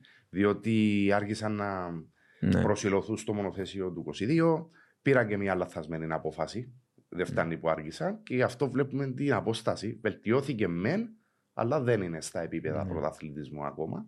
Ε, αναμένουμε του χρόνου να έχουμε, αν είναι δυνατόν, τρεις ομάδες. Να συνεχίσει η Red Bull Racing, να συνεχίσει την, την, την, την ανωδική της πορεία η Ferrari να λύσει τα δικά της προβλήματα και με τη στρατηγική και όλα τα, να εξετάσει κάτω από το μικροσκόπιο, να τα βάλει όλα και η Mercedes να επιστρέψει. Ναι, αλλά θα εξαρθεί mm. φυσικά από την ποινή που ακόμη περιμένουμε. Ναι. ναι, ναι, η ποινή θα παίξει πολύ μεγάλο ρόλο όσον αφορά την εξέλιξη, όπως καταλαβαίνουμε, του μονοθέσιου του 23. Άρα. Έχει το, αποφα... να, το, το να δέσεις το ένα χέρι του Νιούι πίσω από την πλάτη του θα είναι πρόβλημα, αλλά αν μπορεί κάποιος να δουλέψει με ένα χέρι, παιδιά. Το Νιούι θα μπορέσει. Ναι. Να πούμε ότι η υπόθεση δεν θα φτάσει στα δικαστήρια. Φημολογείται ότι υπήρξε κάποιο συμβιβασμό τη Red Bull Racing με την FIA για αυτό το ζήτημα. Δεν υπήρξαν οι, οι ανακοινώσεις για το πένθος που έχει αυτή τη στιγμή η Red Bull που έχασε το φυσικό της. Γιατί αναμένουμε και εμείς, φημολογείται ότι θα, θα απαγορευτεί, θα κοπεί έναν ποσό από την αεροσύραγγα της Red Bull σε ώρες, ναι. έναν ποσοστό ας πούμε, και έναν πρόστιμο. Αυτό όμως θα είναι κομβικό διότι οι ώρες που έχουν οι ομάδες είναι προκαθορισμένες πρώτα απ' όλα και το budget είναι προκαθορισμένο που έχουν για την αεροσύραγγα. Συν του ότι είναι πρωταθλήτρια, άρα θα έχει και τις λιγότερες ώρες στην αεροσύραγγα. Η Williams θα έχει τις περισσότερες που είναι τελευταίο, τελευταία, πάει κλίμακοτα. Έτσι, ίσως ανακατευτεί ξανά η τράπουλα. Να δούμε τι θα γίνει. Λοιπόν, πρωτού πάμε στο 23, θέλετε να πάμε προς Μεξικό για την ώρα να συζητήσουμε και το Grand Prix του Μεξικού. Ε, από την πίστα Ερμάνο Ρικάρτο Επέτρο Ροντρίκε, αφιερωμένος στα δύο αδέλφια από το Μεξικό. Η πίστα, μια πίστα η οποία στη γνήσια της μορφή, αγαπημένη πίστα, σχεδιασμένη, αν δεν απατώμαι, από τον Τζον Χούγκενχολτζ, ο οποίος σχεδίασε και την ε, Σουζούκα. Και πραγματικά η παλιά πίστα κρατώ δύο πολύ σημαντικά πράγματα, παιδιά. Το ένα ήταν ότι η άσφαλτος ήταν το οδόστρωμα, τρομερά ανώμαλο οδόστρωμα. Και όταν μιλάμε για ανώμαλο οδόστρωμα, μιλάμε για οδόστρωμα το οποίο ε, έσπαζε δόντια και σφραγίσματα των πιλότων που ξεκολούσαν από την ε, θέση τους και ξεκινούσε εκείνη στο πίσω μέρος της συνοχής στροφών υπήρχε ένα πολύ γρήγορο αριστερά-δεξιά, μετά υπήρχε ένα πολύ πολύ πιο γρήγορο αριστερά-δεξιά και μετά υπήρχε ένα απίστευτα γρήγορο αριστερά-δεξιά. Και το αυτοκίνητο τώρα να, να χοροπηδάει πάνω στις αναρτήσει. Και τώρα μιλάμε για να έμπαιναν περίπου με 180 χιλιόμετρα και να έβγαιναν με 260 στο τρίτο σίγμα.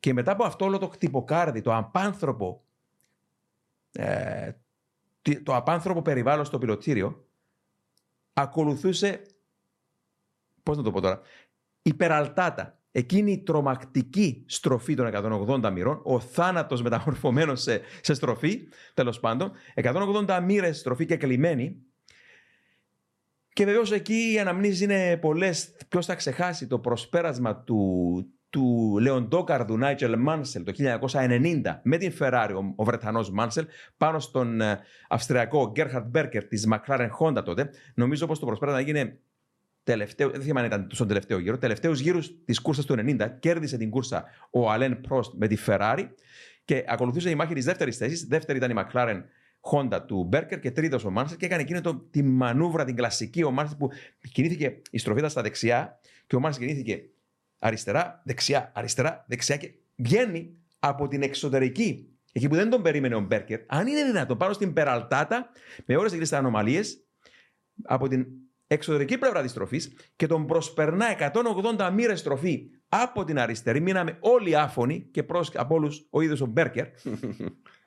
και ο Μάνσελ πραγματικά ήταν, ήταν ένα λιοντάρι πίσω από το, το τιμόνι. Αλλά ε, οι αναμνήσεις είναι πολλές και θα ήθελα έτσι να μιλήσουμε. Για μένα είναι αμαρτία που όλοι μιλούν σήμερα για το ότι το Μεξικό είναι η πίστα όπου υπάρχει μια κερκίδα ε, κα- οπαδών κάτω από την οποία περνάει η πίστα. Και τι με αυτό. Κρίμα. Χάσαμε την Περαλτάτα. Ναι. Ε, δηλαδή κατέστρεψαν αυτή την μαγική και ομολογουμένως επικίνδυνη στροφή που ξεχώριζε τους άντρες πιλότου από τα παιδιά. Αλλά αν πάρουμε την ιστορία από την αρχή, να πούμε ότι το πρώτο Μεξικάνικο Grand Prix ξεκίνησε το 62. Α, ήταν ανεπίσημο το 62. Το πρώτο που μέτρησε για- στο πρωτάθλημα Φόρμουλα ήταν ένα χρόνο αργότερα, το 63. Αλλά μιλούσαμε προηγουμένως για τους αδελφούς Ροντρίγκες. Και θα ήθελα έτσι να στα- σταθώ λίγο σε αυτά τα δύο αδέλφια, γιατί είναι πολύ τιμημένοι πιλότοι, ήρωες του αθλήματος. Ο Πέτρο και ο Ρικάρτο. Ο Ρικάρτο ήταν ο νεαρότερος, ο Πέτρο ο μεγαλύτερος. Ε, επειδή σκοτώθηκε νωρίς όμως ο Ρικάρτο, δυστυχώς δεν μάθαμε τι θα, θα γινόταν. Ο Πέτρο Ροντρίγκε που πήρε τη σκητάλη και συνέχισε. Α, κέρδισε, ήταν ο πρώτος Μεξικανός νικητής Grand Prix, κέρδισε το 24ωρο του Λεμάν με τη Ford GT40 το 68. Ε, ο πρώτος τέλος πάντων ολοκληρωμένος Μεξικανός πιλότος. Αλλά όσοι γνώριζαν καλά και τους δύο, και κυρίως ο Τζο Ραμίρες, ο Μεξικανός πρώην συντονιστής κινήσεων της Μακλάρεν, έλεγε ότι ο πιο γρήγορος από τους δύο και ο πιο χαρισματικός ήταν ο Ρικάρτο Ροντρίγκες. Ο Ρικάρτο Ροντρίγκες και η φήμη λέει εδώ, παιδιά, ότι επειδή ο Ντόν Πέδρο Ροντρίγκες, ο πατέρας τους, τα είχε καλά με την κυβέρνηση του Μεξικού, νομίζω πως μια φήμη κυκλοφορεί ότι τους επέτρεπαν να οδηγούν σχεδόν ανήλικοι στην, στο Μεξικό. Αλλά η πραγματική, η σίγουρα ιστορία που γνωρίζω είναι ότι το 1958 ο Ρικάρτο Ροντρίγκες αποτάθηκε για συμμετοχή να λάβει μέρος στο Λεμάν με την Ferrari ε, σε ηλικία 16 ετών. Του αρνήθηκαν το 58, το 57, το 58 πρέπει να ήταν αυτό. Το 59 τα κατάφερε σε ηλικία 17 χρονών, έλαβε μέρος στην κούρσα και το 60 σε ηλικία 19 ετών, 16, 17, 18 ετών, σε ηλικία 18 ετών, στην κούρσα του Λεμάν του 60, ε, τερμάρισε δεύτερος ή τρίτος. Ήταν ο πρώτος, ο πιο νεαρός, μέχρι σήμερα παραμένει ο πιο νεαρός πιλότος ετών 18 που στάθηκε στο βάθρο της 24ωρης κούρσας του Λεμάν, ενώ ένα χρόνο αργότερα έκανε τον ντεμπούτο του στη Φόρμουλα 1 με την Ferrari στη Μόντζα, προκρίθηκε δεύτερος σε εκείνη την τρομακτική παλιά πίστα της Μόντζα με το κεκλιμένο banking σε ηλικία 19 ετών και νομίζω και αυτό είναι ένα ρεκόρ όσον αφορά ε, γραμ... εκκίνηση από την πρώτη θέση με μονοθέσιο της Ferrari τουλάχιστον. Άρα αυτή η σύντομη περιγραφή από μένα για τους αδερφούς Ροντρίγκες που φέρει το όνομα η πίστα σήμερα, έτσι, μια, ένας μικρός φόρος τιμής. Παιδιά, εσείς τι έχετε να πείτε από Μεξικό; Έκανε και ο Τσέκο φέτο ένα φόρο τιμής στους αδερφούς Ροντρίγκε και μάλιστα με το χρωματισμό του κράνους του. Ναι. Είναι πολύ ωραία πίστα η, η συγκεκριμένη στο Μεξικό. Δέχομαι και εγώ λέω ότι τη χάλασαν σε σχέση με ότι χάσαμε κάποιες στροφές ε, και λίγο από την επι, επικινδυνότητα είναι από, από την πρόκληση που προσέφερε η συγκεκριμένη πίστα. Είναι ε, με πολλές ευκαιρίες προσπεράσματος η συγκεκριμένη. Έχει μια ευθεία τεράστια που θα γίνουν πάρα πολλά εκεί. Σίγουρα είναι έξτρα κίνητρο για το Τσέκο να κερδίσει τον αγώνα μπροστά στους συμπατριώτες του και δεν ξέρουμε αν θα ξανά έχει ευκαιρία για αυτό. Είναι η πίστα που θυμάμαι ότι άλλαξε τη Φόρμουλα 1 από τη μία στιγμή στην άλλη με το ατύχημα του Άιθος Σένα το 1991, με το χειροκίνητο τότε κυβωτίων ταχυτήτων, προσπαθώντας το γρήγορο κομμάτι που Ναι. περιγράψε Δημήτρη να αλλάξει ταχύτητα με αποτέλεσμα να αποστε- αποσταθεροποιηθεί το μονοθέσιο και να καταλήξει ανάποδα παρακαλώ στην αμμοπαγίδα. Γενικά προσφέρει ωραίους αγώνες εκεί. Ανυπομονώ για την κούρσα. Μαρία, Grand Prix του Μεξικού. Ε, νομίζω ο Max Verstappen έχει σοφαρίσει τις νίκες του Jim Clark. Τρεις νίκες ε, στο Μεξικό. Ε, ναι, όντως, η πρώτη αγώνας ήταν 62-63, στο οποίο κέρδισε ο Jim Clark, αλλά είχε ε, χρησιμοποιήσει μονοθέσιο κάποιου άλλου οδηγού, άρα ήταν νίκη μεταξύ δύο οδηγών. Νομίζω ότι τελευταία φορά που έχει γίνει αυτό, χωρίς να είμαι εντέλος σίγουρος. Ε, εποχές του 60 ε, φυσικά είναι πάλι Jim Clark, όπως έχω πει άλλες φορές, ότι η Φόρμουλα 1 του 60 ίσως ανήκει στον Jim Clark από θέμα νίκες ε, σε αγώνες Grand Prix. Ασχέτως έχει πάρει μόνο δύο πρωταθλήματα. Ε, είχε κερδίσει και το 63 Ναι. ε, με σχεδόν δύο δευτερόλεπτα διαφορά. Είχε πάρει ε, ταχύτερος γύρος αγώνα, pole position, ε, έχει κάνει lead όλους τους γύρους. Και Την είχε, Grand Chelem. ναι, Grand Chelem, ναι, και έχει κερδίσει με διαφορά δύο δευτερολέπτων όλους εκτός από τους άλλους δύο στο βάθρο. Άρα από την τρίτη μέχρι την τελευταία θέση ήταν όλοι τουλάχιστον ένα γύρο πίσω από τον Jim Clark. Παρολίγο να κερδίσει και το 64 που είχε μείνει από transmission νομίζω ένα γύρο πριν από το τέλος Σύστημα μετάδοσης. σύστημα μετάδοσης. Ήταν η χρονιά που είχε πάρει το ε, πρωτάθλημα του John Surtees, ο οποίος θεωρητικά δεν θα παίρνει το πρωτάθλημα, ήταν στην τρίτη θέση, αλλά είχαν Μμμ. ε, ζητήσει από τον Λορέντζο Μπαντίνη να τον αφήσει να τον προσπεράσει ώστε να πάρει ε, τη δεύτερη θέση και τους ε, βαθμούς, γιατί πήγαιναν νομίζω τρεις ε, οδηγοί για πρωτάθλημα το 64 τελευταίο αγώνα, γιατί το Μεξικός ήταν ο τελευταίος αγώνας ε, του πρωταθλήματος. Έτρεχαν Αμερική και τελειώναν στο Μεξικό.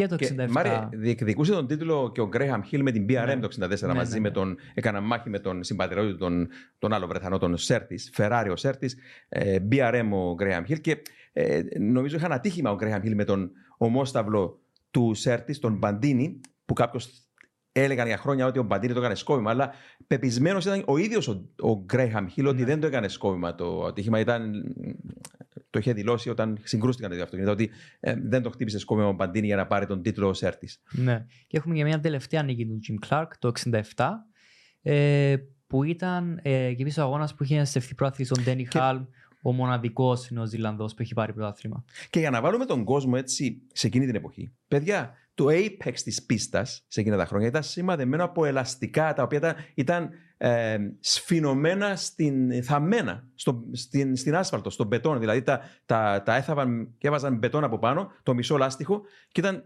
Δηλαδή, όταν χτυπούσες πάνω σε εκείνα, όταν έκανες το παραμικρό λάθος και χτυπούσες πάνω σε εκείνα τα λάστιχα, σίγουρα το αυτοκίνητο έκανε πυρουέτα ή τούμπες τούμπες θανάτου στον αέρα.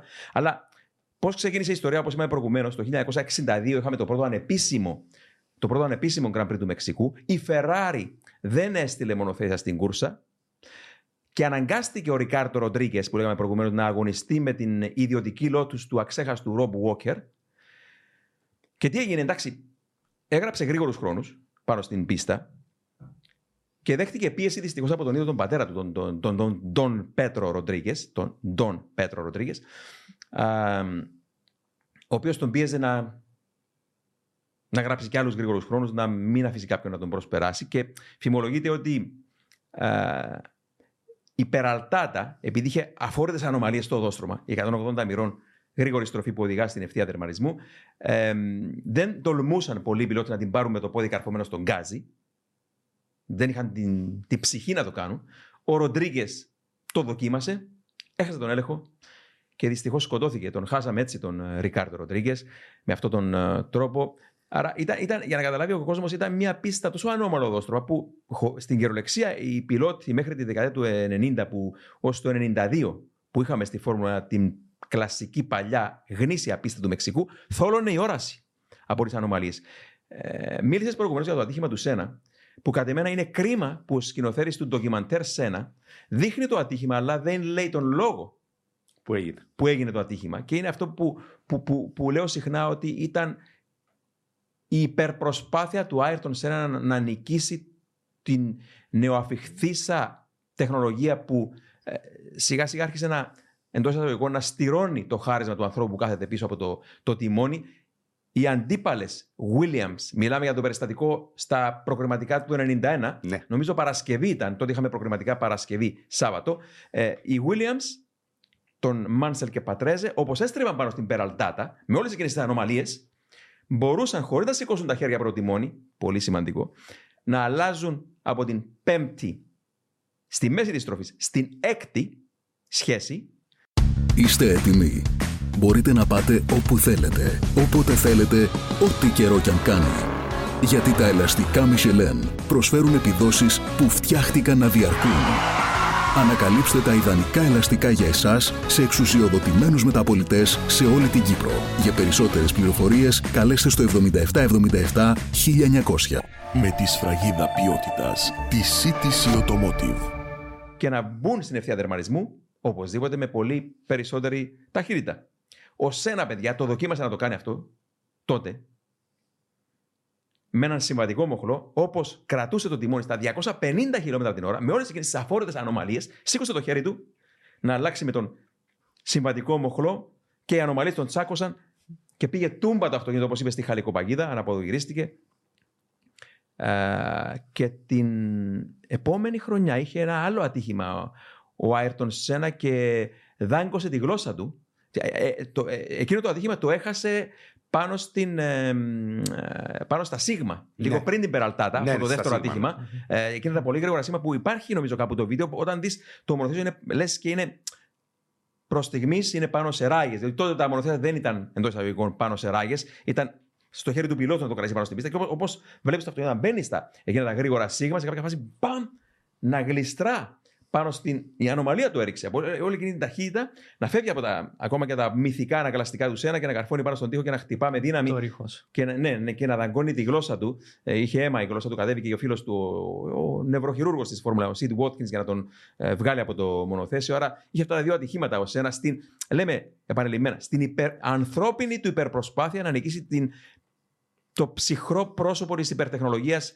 που σιγά σιγά απλούστευε τη δουλειά του πιλότου και έφευγε σιγά σιγά από εμάς όλους που θαυμάζαμε τότε αυτούς τους υπερήρωες έφυγε αυτή τη μαγεία σιγά σιγά.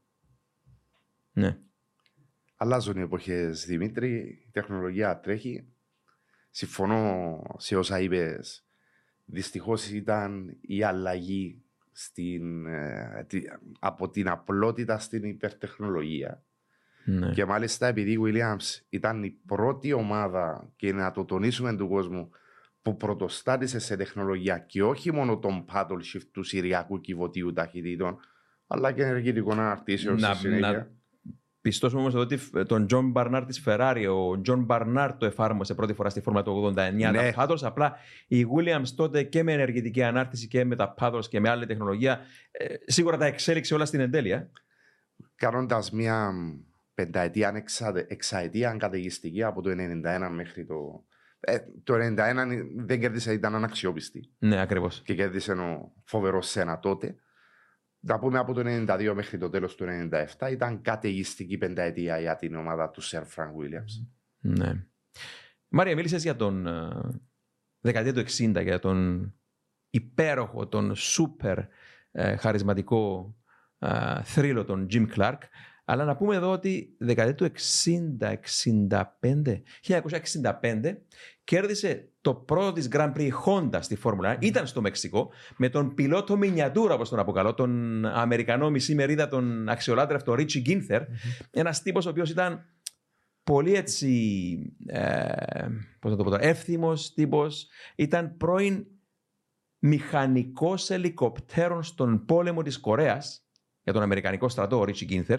Είχε τρομερές μηχανικές γνώσεις και μάλιστα κυκλοφορούσε και η φήμη ότι ήταν σχεδόν μάγος πάνω στις προβλέψεις, αλλά ήταν περισσότερο έτσι ένα κομικό, κομικό περιστατικό που συνέβη και γιατί πίστευαν οι, οι μηχανικοί της Honda πως είχε ε, μαγικές ιδιότητες ήταν γιατί σε ένα από τα δοκιμαστικά που έκαναν, δεν θυμάμαι που ήταν τώρα, νομίζω στη Μόντζα, ε, έκανα δοκιμαστικά η Honda και κοίταζε από τον τοίχο το Πίτσο Γκίνθερ, τον ομόσταυλο του, νομίζω τον Ρόνι Μπάκναμ, να κάνει τον άλλο Αμερικανό, να κάνει γύρους και λέει κάτι άκουσε στον κινητήρα και λέει: Δεν νομίζω να αντέξει, σε, σε τρεις γύρους θα σπάσει.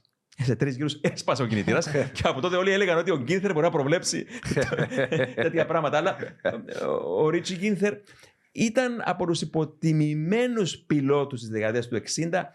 Αν ψάξει κανείς, θα δει ότι στην, στην θρηλυκή κούρσα του Μονακό το 61 που κέρδισε ο Στέρλινγκ Μος, ο υπερπιλότος ο Βρετανός με την ε, Lotus του ιδιώτη του Rob Walker, έκανε μάχη με τις τρεις Ferrari, τον Phil Hill, τον Von Trips και τον Richie Ginther και αν δεν απατώμε, ο Richie Ginther που πρωταγωνίστησε σε εκείνο τον αγώνα και τερμάρισε νομίζω δεύτερος πίσω από τον Μος, αν δεν απατώμε, ή τουλάχιστον σε κάποια φάση ήταν δεύτερος και τον πίεζε. Άλλαζα συνεχώς θέση Ferrari. Άλλαζα θέση η Ferrari. Πάνω, αγωνιζόταν με έναν υποδέστερο κινητήρα εκείνο το weekend ο Richie Ginther και παρόλα αυτά ε, ήταν ένας τρομερός Αμερικανός πιλότος ε, στη Φόρμουλα 1.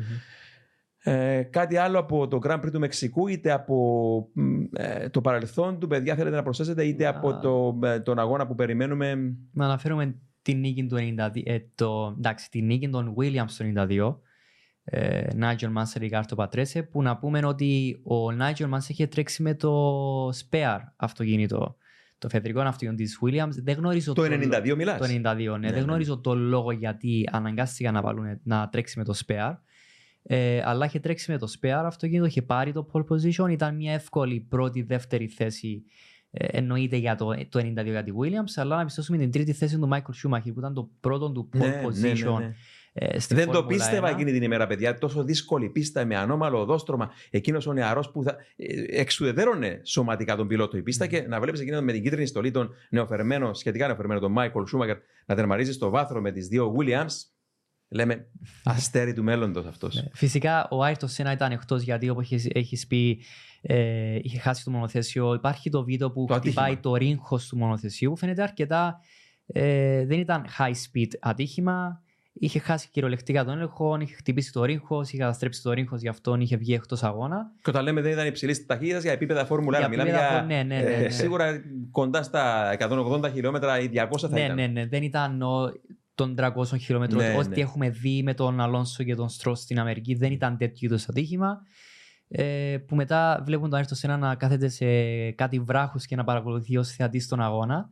Ε, αλλά πιστώνουμε το πρώτο, ε, πρώτο podium του Michael Schumacher γιατί είχε κρατήσει πίσω του την ε, McLaren του Γκέρχα Μπέρκ. Ήταν ο αγώνας του ενάντια του McLaren ε, που ήταν το πρώτο podium που ίσως θεωρώ ότι μέχρι εκείνη τη στιγμή κανείς δεν είχε καταλάβει τι ήταν ο Michael Schumacher. Ναι, Απλά ναι, ναι. είχαν δει έναν νεαρό δίπλα από τις Williams και πιστεύω λίγοι θα είχαν αντιληφθεί τι θα εξελισσόταν στην καριέρα του Μάικολ Σούμαχερ. Ακόμα και στην Πένετο να περίμεναν να ναι. δουν τέτοια θαύματα για να πιστούν όλοι ότι ήταν φαινόμενο ο Μάικολ Σούμαχερ. Αλλά μίλησες για την νίκη του Μάνσελ το 1992 μετά από εκείνο το πρόβλημα της Williams. Ε, εγώ θυμάμαι μια ιστορία ένα χρόνο πριν όταν κέρδισε άλλος αγαπημένος ο Ιταλός που είπες, ο, ο ομόσταυρος του Μάνσελ, ο Ρικάρτο Πατρέζε. Και ο άνθρωπος καταρχήν πήρε το pole position. Και πώς το πήρε, δηλητηριάστηκε. Και στο Μεξικό δεν πίνεις νερό από οπουδήποτε χωρίς να γνωρίζεις. Δηλητηριάστηκε γιατί πήρε νερό και έκανε μόνο δύο γύρους στα προγραμματικά και πήρε το pole position. Ήταν, όπως είπα και σε προηγούμενο podcast, το καλοκαίρι του 1991. Ο Ρικάρτο Πατρέζε ήταν απλησίαστος στα προγραμματικά. Ούτε ο Άιρτον Σένα μπορούσε να τον πιάσει, ούτε ο Μάνσελ. Ο Άιρτον Σένα, ο, ο άνθρωπος ο οποίος όταν μιλάς για pole position, το συνώνυμο ναι, είναι ναι. ο Σένα. Ναι. Και Κέρδισε και την κούρσα την επόμενη μέρα ο Πατρέζε το 1991 και αυτό το, το θυμάμαι έτσι έντονα ε, στο μυαλό μου. Αλλά, παιδιά, υπήρχε τον Grand Prix του Μεξικού. Ε, ξεκίνησε όπως είπαμε το 62 και συνέχισε μέχρι το 70 και από το 70 μέχρι το 86 για 10, 16 χρόνια περίπου δεν είχαμε Grand Prix του Μεξικού και αξίζει να πούμε την ιστορία εδώ, γιατί δεν είχαμε Grand Prix του Μεξικού για 15 χρόνια, διότι δεν ήταν τυχαίο που δεν είχαμε. Είναι γιατί έγιναν πράγματα τρελά στην κούρσα του 1970. Μια κούρσα την οποία κέρδισε ο πολύ, χαριμα... ο πολύ χαρισματικός βέλγος πιλότος, ο Jack Hicks, ε, εξαιρετικός ε, ήρωας, άλλος έτσι αδικημένος από τη Φόρμουλα, ίσως να, ε, να είχε ένα τουλάχιστον τίτλο στην κατοχή του, τον άξιζε ο, ο Jack Hicks. Κέρδισε εκείνη την κούρσα στη μάχη του με τον Jackie Stewart, αλλά όλα ξεκίνησαν από τα προκριματικά και την μέρα πριν από τον αγώνα, οι φίλαθλοι Μεξικανοί, ε, από ό,τι ε, γνωρίζω, κατέβηκαν γύρω στις 200.000. Μιλάμε για το. Η πίστα βρίσκεται στο Mexico City, τη μεγαλύτερη ε, σε πληθυσμό πόλης στον κόσμο. Κατέβηκαν 200.000 στην πίστα, οι περισσότεροι χωρίς καν εισιτήριο. Και πού καθόντουσαν, παιδιά, καθόντουσαν πάνω στο γρασίδι με και το apex των στροφών σχημαριζόταν. Προηγουμένως μιλούσαμε για τα λάστιχα που ήταν θαμμένα στην άσφαλτο. Το apex των στροφών στην κούρσα του 70, όσο παράξενο και αν ακούγεται, το σχημάριζαν τα πόδια των θεατών. Και βεβαίως ήταν και τότε απάνθρωπο να διεξαχθεί κούρσα έτσι ως είχε. Και τι έκαναν πριν από την εκκίνηση, ο Πέτρο Ροντρίγκε, ο ντόπιος ήρωας, μαζί με τον Τζάκι Στιούαρτ, πρεσβευτή της ασφάλειας στη Φόρμουλα 1 βεβαίως από τότε, ε, έκαναν ένα γύρο της πίστας με τα πόδια, προσπάθησαν να συνετήσουν το πλήθος, να τους πούν να Απομακρυνθούν. απομακρυνθούν, να πάνε πιο μέσα, αλλά στο κουφού την πόρτα όσο θέλεις βρόντα. Ναι. Ε, οι, οι, οι Μεξικανοί ήθελαν να δουν την κούρσα και πιστε- πίστευαν ότι όσο πιο κοντά είναι στην πίστα, τόσο το καλύτερο. Δεν μπορούσαν, θυμάμαι, έλεγαν συνάδελφοι δημοσιογράφοι, να διακόψουν τον αγώνα, γιατί αν τον, διέκοπαν τον, αν τον, αν τον διέκοπταν τον αγώνα, θα ξεσπούσε διαδήλωση στην πόλη. Άρα δεν τόλμησαν να ακυρώσουν την κούρσα. Διεξήχθη με επιφυλάξεις η κούρσα και λέγεται ότι στους τελευταίους γύρους ο κλειός των ε, φιλάθρων, ε, η πίστα γινόταν, κάθε γύρο γινόταν πιο στενή, πιο στενή, πιο στενή, πιο στενή. Και έλυσε τη γλώσσα του ο Τζάκι Στιούαρτ και είπε στη βιογραφία του, το, όχι στη βιογραφία του, μετά από χρόνια το, το είπε αυτό, ότι σε ένα από τους τελευταίους γύρους, δεν θυμάμαι τον τελευταίος γύρος, χτύπησε έναν αδέσπορο σκύλο που μπήκε στην, στην πίστα. Έχασε τον έλεγχο της της Τιρλ και κατευθυνόταν πάνω στους θεατές. Μιλάμε τώρα, θα σκότωνε 200 άτομα. Και τελευταία στιγμή, εντάξει, τα μυθικά ανακλαστικά του Στιούαρτ έφεραν την Τιρελ υπό τον έλεγχό του και ευτυχώς γλιτώσαμε από το, από το μοιραίο. Αλλά η τιμωρία του Μεξικού ήταν να χάσει τον Grand Prix της Φόρμουλα μετά από αυτόν τον αγώνα, όπου τον ονόμασα εγώ ήταν ο αγώνας όπου υπήρχαν ε, μπαριέρες από ανθρώπινο σώμα. Κυριολεκτικά. Ναι, ναι. Η κούρσα του 70 στο Μεξικό. Ευτυχώς δεν υπάρχουν σήμερα αυτά. Ναι, ναι. Άλλαξαν οι εποχές βέβαια και η ασφάλεια. Έγιναν και κούρσες στη νέα εποχή ωραίες. Θυμάμαι και τον επικό καυγάν τότε με τον Max Verstappen και τον Sebastian Vettel το 16 στο Μεξικό. Με τον ε, ο Φέτελ να είναι εκτός αυτού να βρίζει και τον αλυτάρχη, τον Μαγαριτή, τον, τον, ε, Καλό ψύχος όπως ήταν το συγχώρεσε, φτάνει να μην το ξανακάνει. Ήταν λάθος εκ μέρους του Φετέλ, απολογήθηκε και δημοσία. Απλά είναι η ένταση αδρεναλίνη της στιγμής. Να κάνει λάθος ο Μαξ να πηγαίνει ευθεία από το Σικέιν, να μην δίνει τη θέση στο Φέτελ, ο Φέτελ να νευριάζει, να διαμαρτύρεται στον ασύρματο, η Ferrari να μην μπορεί να επιβάλλει ότι πρέπει να υπάρχουν κανονισμοί. Ο Ριτσάρτο να προσεγγίζει το Φέτελ, να γίνεται ένας χαμός. Ήταν από τις πιο ωραίες στιγμές που θυμάμαι στη μοντέρνα εποχή της Φόρμουλα 1 στο, Ναι. στο Μεξικό. Ελπίζω να δούμε μια ενδιαφέρον κουρσά τη, την Κυριακή και να είναι και οι Mercedes στο παιχνίδι, να μην είναι μόνο η Ferrari με τη Red Bull. Ε, και όπως είπες, ο Μεξικανός, ο Σέρτσιο Πέρες, θα έχει. ε, δεν ξέρουμε αν είναι μια από τις τελευταίες του, αν όχι η τελευταία ευκαιρία να κερδίσει Ναι. ε, το Grand Prix της πατρίδας του. Είναι μεγάλη ευκαιρία Ναι, φέτος, διότι ναι. έχει το πλεονέκτημα με την τεράστια ανευθεία των μονοθέσεων τους. Δεν Ναι. ξέρω αν του χρόνου, που επίσης έχει συμβόλαιο και του χρόνου, εάν θα έχει αυτό το πλεονέκτημα. Είναι τεράστια Και δεν ευκαιρία. το, δεν το έχει πετύχει κανεί, κανένας Μεξικανός πιλότος αυτό. Ο Πέτρο Ροντρίκες έχει δύο νίκες, 67 στη Νότια Αφρική με την Κούπερ Μαζεράτη πρέπει να ήταν η πρώτη του νίκη, και η άλλη ήταν το 70, ε, 70 στο ΣΠΑ. Το 1970 με την BRM στο ΣΠΑ. Ο Πέτρο Ροντρίκε οι δύο νίκες. Ο Τσέκο τώρα έχει τέσσερις. Τέσσερις νίκες. Τέσσερις Τέσσερις, νίκες. ναι, τους ξεπεράσει. Ναι. Άλλες εποχές βεβαίως. Άλλες εποχές. Είναι οι εποχές που λέμε το, το να έχει δύο νίκες στην εποχή του Ροντρίγκες είναι κάπως, ξέρω πόσε, 10-20 σημερινές. Ναι. Ε, ειδικά με τα μονοθέσια που είχαν και τον ανταγωνισμό που είχαν τότε. οι- Και τον αριθμό αγώνων που είχαν κάθε και τον αριθμό αγώνων. Ναι. Μπράβο, Μάρια, Μάρια. Ναι. Ναι, γι' αυτό εμ, δεν πρέπει να συγκρίνονται οι παλιές εποχές με τις καινούργιες. σω Ναι. λόγω αυτού, λόγω Ε, του επειδή- ανταγωνισμού μονοθεσίων και των αγώνων. Να το πούμε πολύ απλά. 19 νίκες νομίζω του Στέρλι Μος. 16 νίκες του Σερλιμός, ίσως να μιλούμε για τη σύγχρονη εποχή 50-60 νίκες. Να απίστευτο, 16 νίκες εκείνη την εποχή ο Στέρλινγκ Μος που ε, και για χρόνια ήταν ο, ναι, εννοείται, ο πιο πολυνίκης Βρετανός πιλότος πρωτάθλημα. μέχρι που το έσπασε το ρεκόρ του ο Μάνστελ νομίζω που τελικά στέφτηκε πρωταθλητής το 92 και έχει σήμερα στο ενεργητικό του 31 νίκες ο, ο Μάνστελ αλλά αυτά τα νούμερα τα ακούγαμε όταν είμαστε πιο νεαροί και λέγαμε ήταν, ήταν μαγικοί αριθμοί αλλά ε, δεν κρίνουμε ποτέ τη Φόρμουλα 1 και τους πιλότους, τους ήρωες από τους αριθμούς δηλαδή Λέγαμε προηγουμένως, Άιρτον Σένα προγραμματικά. Εντάξει, 65 Paul στο Σένα. Ε, 68 ο Μάικλ Σούμερ. 103 ο Λούι Χάμιλτον που είναι πρώτος στη λίστα όσον αφορά αριθμό pole position. Ε, για μένα τίποτα δεν μπορεί να αντικαταστήσει εκείνο το αίσθημα που παρακολουθούσαμε εκείνη την σαβατιάτικη ερωτελεστία των προγραμματικών με τον Άιρτον Σένα να τρέμει το πυροτήριο, να αλλάζει τι ταχύτητε και να, και να είναι τόσο πολύ δοσμένος πνευματικά και σωματικά για να πάρει το pole position που ήταν πραγματικά κάτι το οποίο το βλέπαμε και ήταν, ήταν με θρησκευτική ευλάβεια τα παρακολουθούσαμε όλα αυτά. Ήταν μαγεία. Σε μια, ε, σε μια εποχή που ήταν δύσκολη. Ναι, επειδή η- η νίκη έχει νόημα μόνο να γνωρίσει τον ανταγωνισμό. Ναι. Δηλαδή, ένας αριθμός 103 νίκες, χωρίς να λέω ότι δεν τη αξίζει ο, Ναι. ο Λουίς Χάμιλτον, αλλά υπάρχουν συγκεκριμένες νίκες που με τον ανταγωνισμό που είχε ο Λουί Χάμιλτον, ναι, μπορώ να πούμε ότι του άξιζε όντω η νίκη.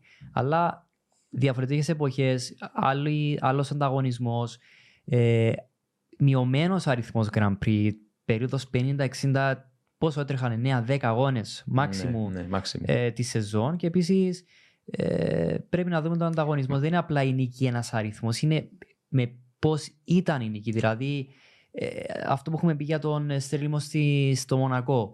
Ναι, δεν είναι το ίδιο με να πούμε μία απλή νίκη του Max Verstappen απλά έκανε κρούς στην πίστα.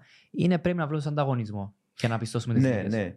Και όπως λέμε, σε κάποια φάση ο Μάικλ Σούμερ κατήχε όλα εκείνα τα, τα ρεκόρ, τα έσπασε όλα στη Φόρμουλα. Τώρα το κάνει ο Χάμιλτον. Αλλά και τους δύο αυτούς, ο κόσμος δεν πρέπει να τους θυμάται από τα νούμερα. Και Ναι. πάλι και τον Χάμιλτον τώρα που είναι, έχει ε, σπάσει όλα αυτά τα ρεκόρ, ο κόσμος πρέπει να το θυμάται για αυτά που έχει πετύχει σε συγκεκριμένους αγώνες, οι μάχες που έχει κάνει, ο τρόπος που έχει οδηγήσει, οι αναμνήσεις που μένουν μέσα μας τελικά. Δεν είναι αριθμοί. Είναι αγώνες. Όπως λέγαμε 1965, πρώτη νίκη με τον χαρακτήρα εκείνο τον Ρίτσι Γκίνθερ, πρώτη νίκη της Honda στο Μεξικό.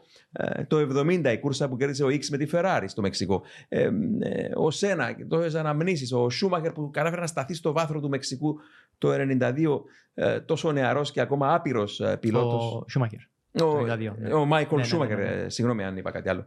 Ε, ναι, ε, άρα Ο Σερ Λουίς Χάμιλτον έχει και σαν χαρακτηριστικό πάνω του το ότι είναι και καθαρός στην πίστα. ναι. Καθαρός, δηλαδή δεν κλείνει. Με παράδειγμα του Abu Dhabi του 21. Αν μπορούσε Ναι, να ναι. κλείσει τον Μάξ, δεν το έκανε. Ναι, ναι. Είναι καθαρός ο Τώρα πρωταθλητής. μου θύμισε κάτι η ιστορία αυτό από το όταν κρινόταν ο τίτλος το 1981 και διεκδικούσαν τον τίτλο ο, ο Νέλσον Πικέ, ο, ο, Κάρλος, ο Νέλσον Πικέ της Brabham, ο Κάρλος Ρόιτεμαν της Williams και ο Ζακ Λαφίτ της Λιζιέ και νομίζω ο Ζακ Λαφίτ εγκατέλειψε και τον τίτλο διεκδικούσαν ο Πικέ με τον Ρόιτεμαν και ε, ο Ρόιτεμαν είχε την ευκαιρία να προσπεράσει, δεν το έκανε.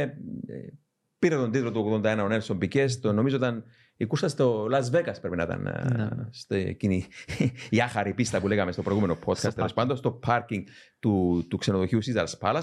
Και όταν τέλειωσε η κούρσα, κάποιος είπε, εισηγήθηκε στο Ρόιτεμαν ότι το μόνο που είχε να κάνει είναι έτσι να πει ότι του φύγε λίγο το τιμόνι.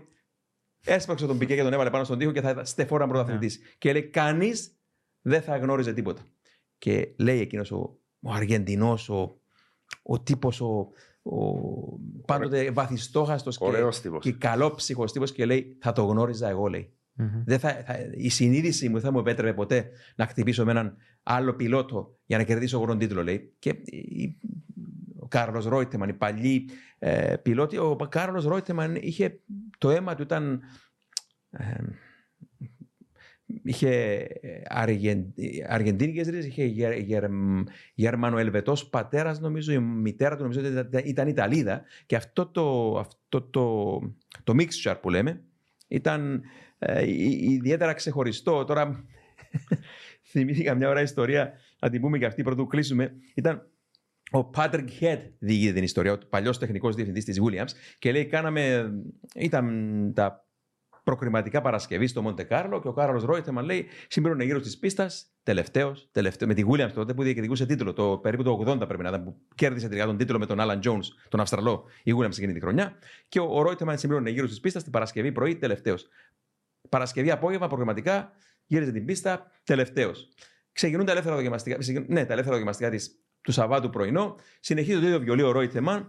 Ε, και απογευματινά προκριματικά, η τελευταία ευκαιρία για τα προκριματικά, περνάω το αυτοκίνητο, λέω πάντα και, και του λέει, Κάρλος, του λέει, όταν κατέβει από το τι, τι κάνεις, του λέω, Don't worry, Patrick, everything is gonna be okay. Και λέει, μετά ξεκινούν τα τελευταία λεπτά των προκριματικών, κάνει ένα γύρο ρότημα, bang, pole position. Πώς τα καταφέρει; Και εξήγησε μετά πώς το έκανε ο τύπος. Λέει ότι έσπαζε την πίστα του Μοντεκάρλο σε τρία μέρη και δεν πήγαινε ποτέ γρήγορα σε όλο το μήκος της πίστας. Πήγαινε γρήγορα στο πρώτο τμήμα, επιβράδυνε. Το μάθαινε εκείνο το πρώτο κομμάτι της πίστας. Μετά δεύτερο κομμάτι της πίστας, τρίτο κομμάτι και έτσι πήρε το pole position. Και πολλοί τον συγκρίνουν αυτή τη μεθοδικότητα του Κάρλο Ρόιτεμαν του Νοτιοαμερικανού βεβαίως, με τον άλλο τον Νοτιοαμερικανό, τον υπέροχο, τον Άιρτον Σένα. Ε, Ένας πιλότος που τον έλεγαν ότι ήταν αναλόγως της διάθεσης απέδι. Δεν υπήρχαν Grand Prix τα οποία ήταν αδιάφορος και μπορούσε να ήταν ουραγός και κάποια άλλα να είναι τόσο γρήγορος που να μένεις με το στόμα ανοιχτό. Σε αντίθεση με τον Άιρτον Σένα που πάντα έμενες με το ναι. στόμα ανοιχτό. Σε πλήρη αντίθεση, ναι. Μεγάλοι πιλότοι προσέφεραν πάρα πολλά στο κοινό και στην ιστορία της Φόρμουλα 1 και όσο μπορεί κάποιος να τους ψάξει και καλό τον κόσμο να το κάνει. Έχει πολλούς υπέροχους πιλότους μέσα από την ιστορία με πραγματικά υπέροχες ιστορίες. Όσο τους ψάχνεις, τόσο θα σε ε, ελκύει για να το ψάχνεις περισσότερο. Γι' αυτό λατρεύουμε την ιστορία της Φόρμουλα. Είναι, είναι, δεν ξέρω, ίσως είναι το άθλημα με την πιο πλούσια ιστορία γιατί υπήρξαν τόσοι μεγάλοι ήρωες και ανδραγαθήματα και ε, ε, να πάρουν τις νίκες από τα δόντια του Χάροντα ε, πραγματικές ιστορίες που ούτε στα πιο τρελά σενάρια σε ταινίες του Hollywood δεν, δεν βλέπεις και είναι πραγματικές ιστορίες. Είναι άθλημα κυριολεκτικά που φέρνει ανθρώπους και μηχανές στα όρια. Ναι, ναι. Λοιπόν παιδιά, αν δεν έχετε να προσθέσετε κάτι να... Έχετε κάτι να πείτε. Μαρή.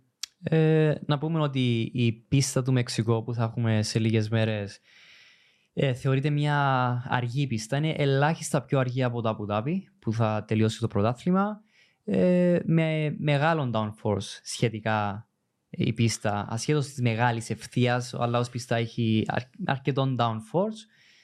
Ε, σημαντικό να δούμε αν ο Max Verstappen κάνει δώρο την νίκη στο Σέρσιο Πέρες γιατί να πούμε ότι ε, η δουλειά του Max Verstappen πλέον έχει τελειώσει για τη Red Bull από την άποψη ότι έχει φέρει ένα πρωτάθλημα οδηγών, έχει φέρει ένα πρωτάθλημα κατασκευαστών. Άρα τώρα, αν δεν τον νοιάζει φυσικά το ρεκόρ των 14 ε, νικών στη σεζόν, ε, δεν θα μείνω έκπληκτος αν δούμε μία νίκη δώρο στο Πέρες. Φυσικά είναι μαχόμενος για την νίκη. Αν δούμε μία βοήθεια από το Verstappen για να πάρει ένα πόντιο, μία νίκη ο Πέρες στο Μεξικό. Σπύρο. Μία πίστα, όπως είπε ο Μάριο, σχετικά λίγο πιο αργά από το Αμπουντάπη, είναι μέτρια κατώθηση. Και λέω μέτριας διότι έχουν την τεράστια ανευθεία. Αν δεν υπήρχε η τεράστια ευθεία, θα ήταν ψηλής κατώθηση. Είναι σε μεγάλο υψόμετρο η συγκεκριμένη πίστα. Άρα οι ομάδες συνήθως έχουν ειδικό τουρμπο για τον αγώνα με περισσότερες στροφές.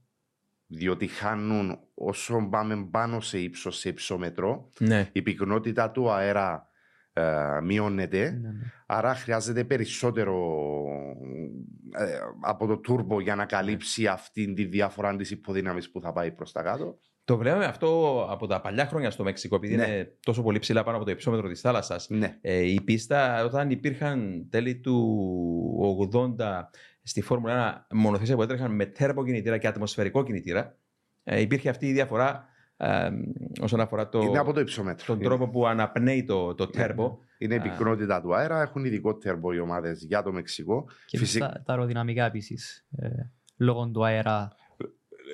Για φέτος, ίσως δούμε ένα αεροδυναμικά που έχουν χρησιμοποιηθεί ξανά. Okay. Ε, λόγω του budget ναι, cap. Ναι, ναι, ναι, υπό πιο παλιά χρόνια, σωστά λέει ο Μάριος. Είχαν ειδικές ευκαιρίε. Συγκρίση, τώρα διορθώσει με αν κάνω λάθος, αλλά συγκρίση τότε μιλά, μιλάω πάλι για τα παλιά χρόνια, όταν είχαμε τέρπο και ατμοσφαιρικούς, νομίζω ότι τα τέρπο είχαν πρόβλημα να αναπνέουν Ναι. Μμμ. Εμ, και, και, και ήταν ε, ευκαιρία για άλλους να λάμψουν, αλλά εντάξει, πάλι θυμάμαι 88 για παράδειγμα, ο, ο Πρόστ και ο Σένα με τις McLaren Honda Turbo μονοπόλησαν την κούρσα. 89 πρέπει να πήρε την νίκη ο, ο Σένα με τη McLaren Honda, 90 ο Πρόστ με τη εντάξει, 90 πλέον πήγαμε ατμοσφαιρικούς κινητήρες πλέον. Ναι. Ε, 88 ήταν η τελευταία ε, φορά που ήταν. ε, το- το 86 κέρδισε ο Μπέρκερ με την Benetton BMW. ε, εκείνη η κούρσα που διακόπηκε.